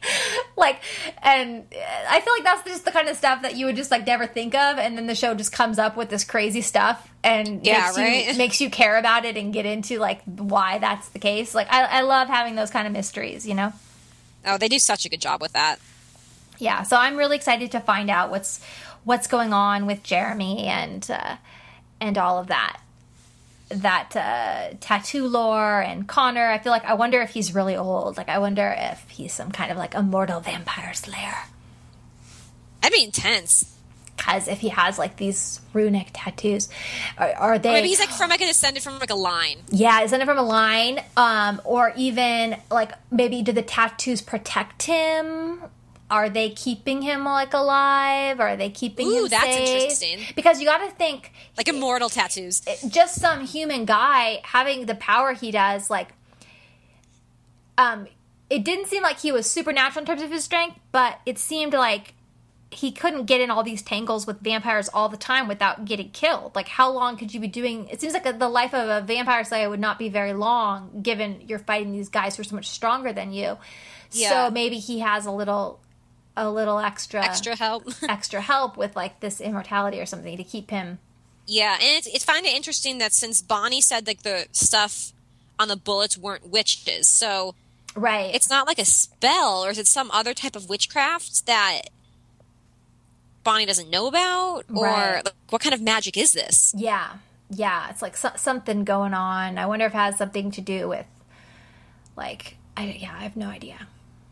So I I'll be interested to see to see where they go with that, and um and he's definitely back in future in next episode, so it's not like he's leaving town. So he'll continue to be important. Yeah.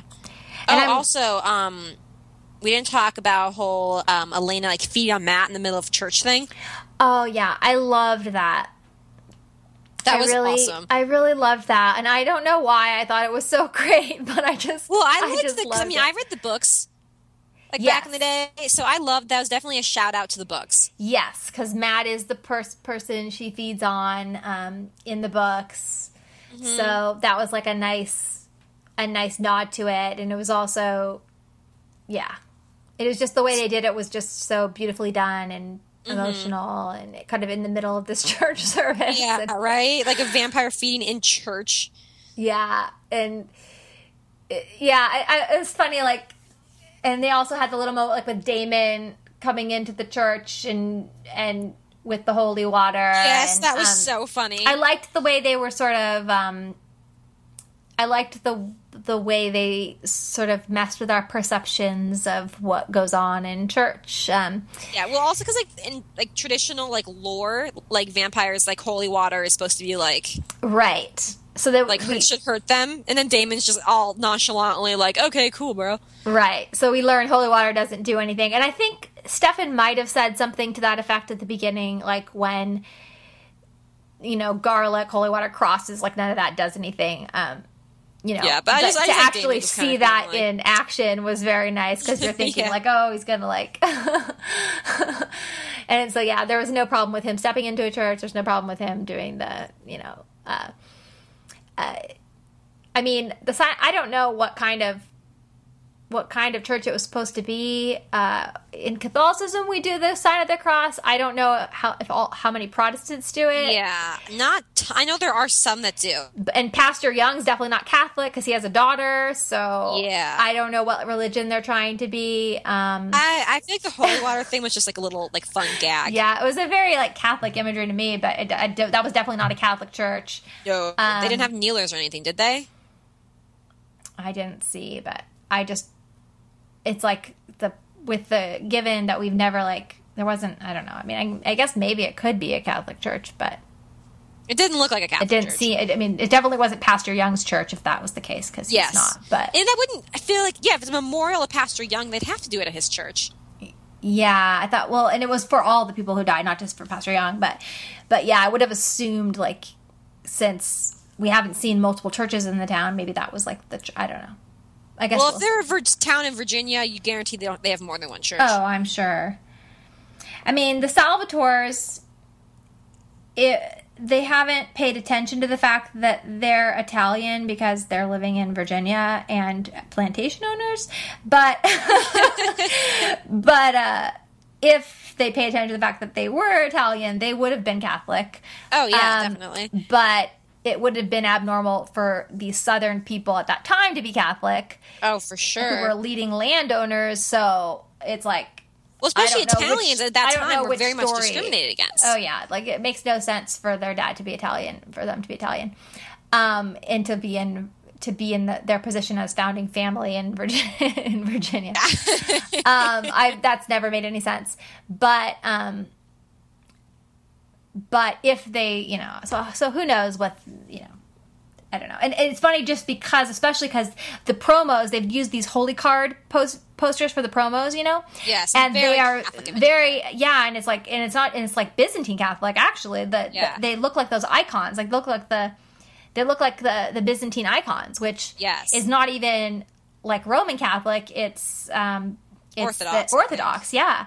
Um, like it, it looks very much like those like those type of of images. Um, and then it has the Latin, which the Latin is Roman Catholic. In, Uh, in, the Orthodox, loose- you know, loose with their the Orthodox imagery. would have Greek. Would it be Greek? They would have a Greek thing. So yeah, I mean, I like that they're not trying to mirror one thing. Like they're not like it's just kind of it just brings up it's it's like just like allusions to Yeah. certain things uh, because it you know they're not trying to say this is this is but like and even with the Latin, it's like not that you know when they did the witch Latin, it's like they, it's not real Latin they start they start with Latin, then they mess it up, and the Latin on the holy cards w- was a little problematic. It wasn't like totally wrong. It just was like not totally right. not totally right.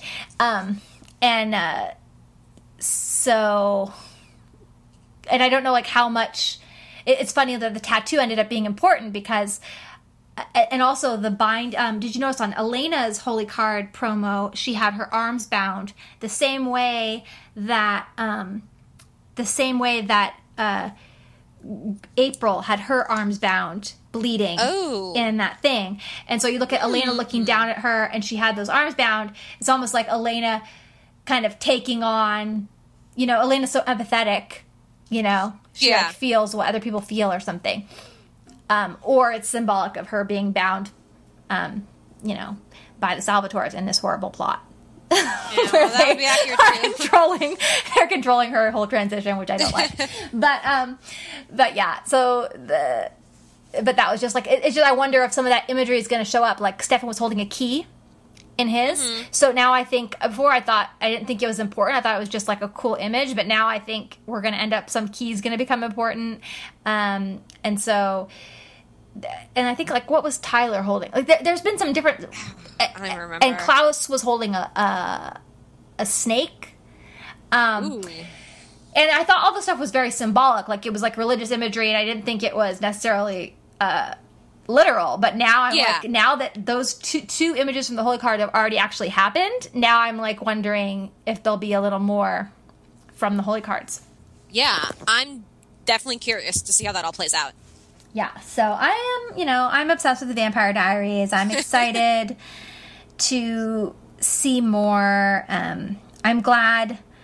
I'm glad Stefan kind of calmed down at the end um, because I it just was not cute when he was just lecturing her and getting mad at her when she is the one who is, you know, in this position where she's trying to figure out. It's like she. I don't know. I just I, I would like for him to calm down a bit about that whole thing. Um, Yeah, Because she's clearly- so controlling. It's she's just not. she's clearly such a mess, and she's doing everything she's doing because, like, I don't think her motivations can be questioned. Um, and so, she, and he should be more understanding because he's been through this. yeah, Like, what did he do when he became a vampire? He Yeah, right. tons of innocent people. Like, don't you have nowhere to talk? Like, yeah. you I mean, I became a monster. trying so hard to make sure that she doesn't do what he. did. Exactly, exactly. And I understand He's just taking it a little bit too far. I understand that, but it's like I just don't. I hate when he. I just don't think he has to be lecturing about it. Like he doesn't have to Mm-hmm. be so patronizing about it. He could be a little bit more like appeal to her on an emotional level. Like this is what I went through, and I'm really scared for you, and um, I think we should try to figure out the best way. And what do you think? Rather than this Here's what you're is the way Yeah. you're going to do it. Um, and the fact that you know, oh, you lied to me about feeding with Damon. It's like, oh, well, you tortured and and terrorized her all last season, Stefan. Like, let's not throw stones. She lied to you Yeah. once. Okay, sorry about that. Like, Yeah, and I mean, like, the whole thing with Damon, like, she didn't even like really know what she was doing. Yeah, I, I She guess just didn't want to throw up anymore. I mean, the it's interesting the way that blood sharing between vampires um, has sort of been a, a metaphor for sex, like kind of very sexualized in the books. Yeah. Um, because I don't even think actual sex even happens in the books. I can't remember. yeah, I think the author. I, I feel like it- Um, the author like has said that. Yeah, it sort of replaces. So you, like, I guess that's why Stefan's upset about it. But the thing is, like, Elena is a vampire, so when he says, "Oh, well, you don't understand what that means," Like, um, it's like, well, she's the one that was doing it. Maybe she does. like, I, I just, it just seemed kind of like, I don't know. Uh, I mean, I guess maybe it's a vamp culture thing she doesn't understand, but it's like if it does mean that, wouldn't she have felt it? So she does understand. I don't know. Like if there was some connection there, and she would know what that meant. And I did sort of like the way that when Damon was sort of so intentionally trying to get under Stefan's skin about it, Yeah. and I loved that Stefan just like was um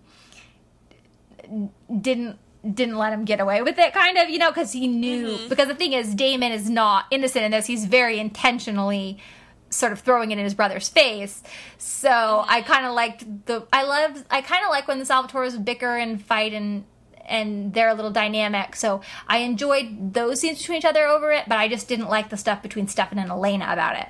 Yeah. The stuff with Stefan and Damon was really funny. Like I totally get why Stefan would be annoyed with his brother because his brother is very intentionally trying to do that. But in terms of like Elena, baby vampire desperate for nutrition, starving, and she turns to Damon for some blood. Like I she's in extenuating circumstances. I just right now, don't feel think like. she deserves a lecture about it. Um, and I know like he's jealous and everything, but that's just not cute. I'm not okay with it. Yeah, I feel like she was. She wasn't trying to like deliberately go behind his back. She was just trying to figure out a way to eat, and in a way that like didn't hurt anybody. Yeah, Like I, she wasn't.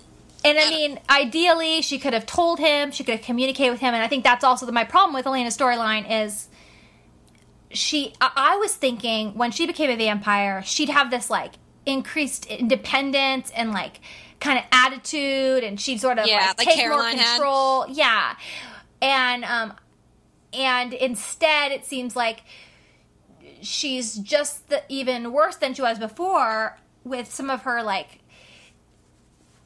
sort of she she just wants to make everybody else happy. She's such a people pleaser, you know. Which I mean, it makes she's a good person. Like I, I don't need to cut her for this, but it is really frustrating when she is becoming even more of a doormat as a vampire.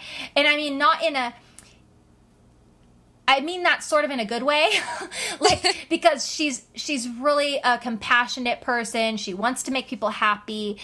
She's she's motivated by good things, but I was just hoping this storyline was going to allow her to get a little more independence from the Salvatores, but instead she's becoming even more like embroiled in the Salvatores situation. Um, Yeah, I mean, I think maybe as time goes on, and she has learns a bit more and kind of plays around a bit more of what she can do now. Mm-hmm.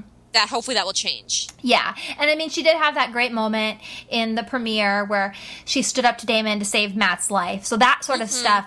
She's still willing to stand up for what she believes in if it makes the Celtics unhappy, but I just feel like everything she does involves them, and sometimes I'd like to see her um, just have a little more freedom. Yeah, I'm I'm hoping that that will develop Yeah. Because if it's just like this the whole time, that'd be really boring. Yeah, and I mean, she got kidnapped in the premiere because she was in transition, so she was weak. Um, Yeah. And plus, everybody got kidnapped in the premiere, so she wasn't alone. but um, I'm I'm just really hoping, you know, this is the beginning of a new chapter where she's no longer going to be the one people have to save. That's what I've been so excited about. But it seems like so far they've still been really concerned with saving her you know like oh now elena can't eat right we have to save her. You know elena can't do this right we have to elena got captured we have to and, and is gonna die if we don't get her blood you know like it still seems like the dynamic is still save elena so far. Yeah. but it's only two episodes in and i'm sure that will change so i'm just really i'm getting impatient and excited for when that dynamic changes because all the stuff Yeah, i've been too. excited for is is this this new type of stuff that she's gonna do mm-hmm. Yeah, me too. Yeah. A- any any other thoughts on the on the Um, episode? No, I mean, I think the episode, like, everything was really interesting, but what really brought it home was just that last scene with Damon talking to Alaric. That was just everything. Yeah, exactly, exactly. Yeah, that's it's like when you look back at the season and which things happen in which episode, you're just going to remember this episode for being Yeah. for that scene. It's just like so yeah. such an important. And, like, Ian's, Ian Somerhalder did such a good job. Yeah. It's just like, oh, it was just like he sold it. Every, like, every word of that whole, like, speech he gave was perfect. Yeah, and I um it was I feel like this was the Damon I enjoy. Like I feel like a lot of times you know there have been different inversions of Damon we've seen throughout Mm-hmm. the series and the the way he was in this episode is sort of the Damon that I do enjoy Yeah. versus the versions that drive me insane. So I feel like this was a good step in the right direction for Damon's character, and it has been this whole season so far. I mean, it's been two episodes, but I feel like he, his character's going in a direction. Um, other than hurting Matt, which he needs to stop immediately, um, I've been happy with the direction his character's going in. So uh, hopefully that will continue. Yeah, I'm just so excited for next week. Every this is the kind of show that just makes me want the next episode right away. Exactly. It, it, it so is. And next week we're going to see uh, Rebekah's going to be back. Um, we're going to see her come back to high school. Uh, there's been a web clip online showing her talking to Matt, trying to get him to forgive her, which good luck with that. Um, she basically she killed Elena.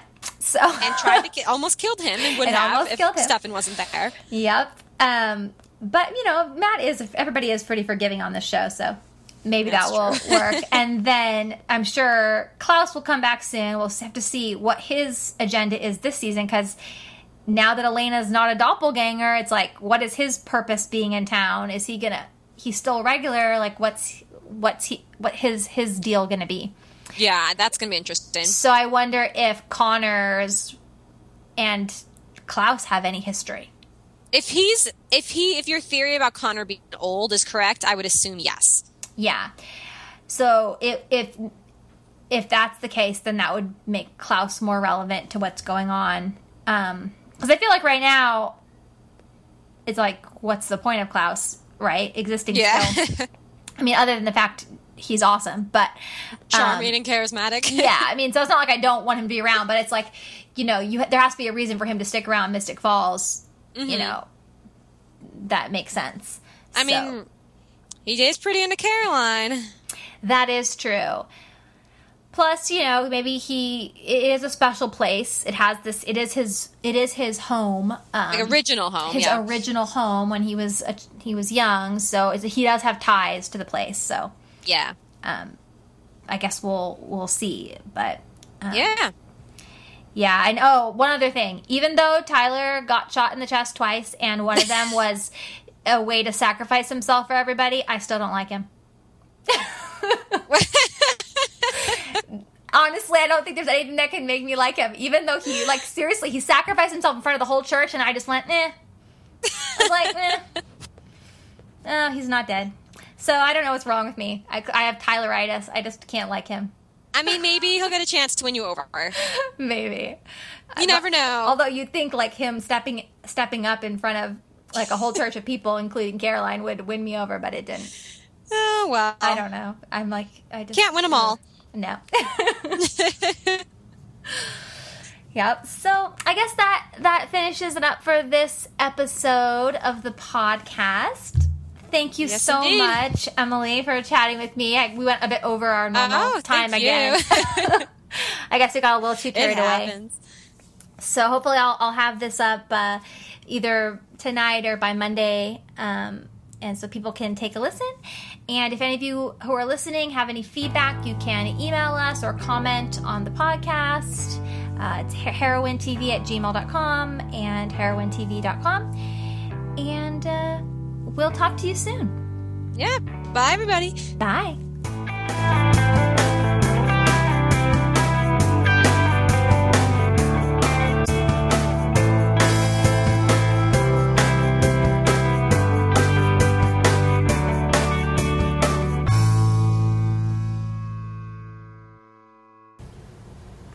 God we're hot chicks with superpowers. Takes the edge off. Comforting. Mm-hmm.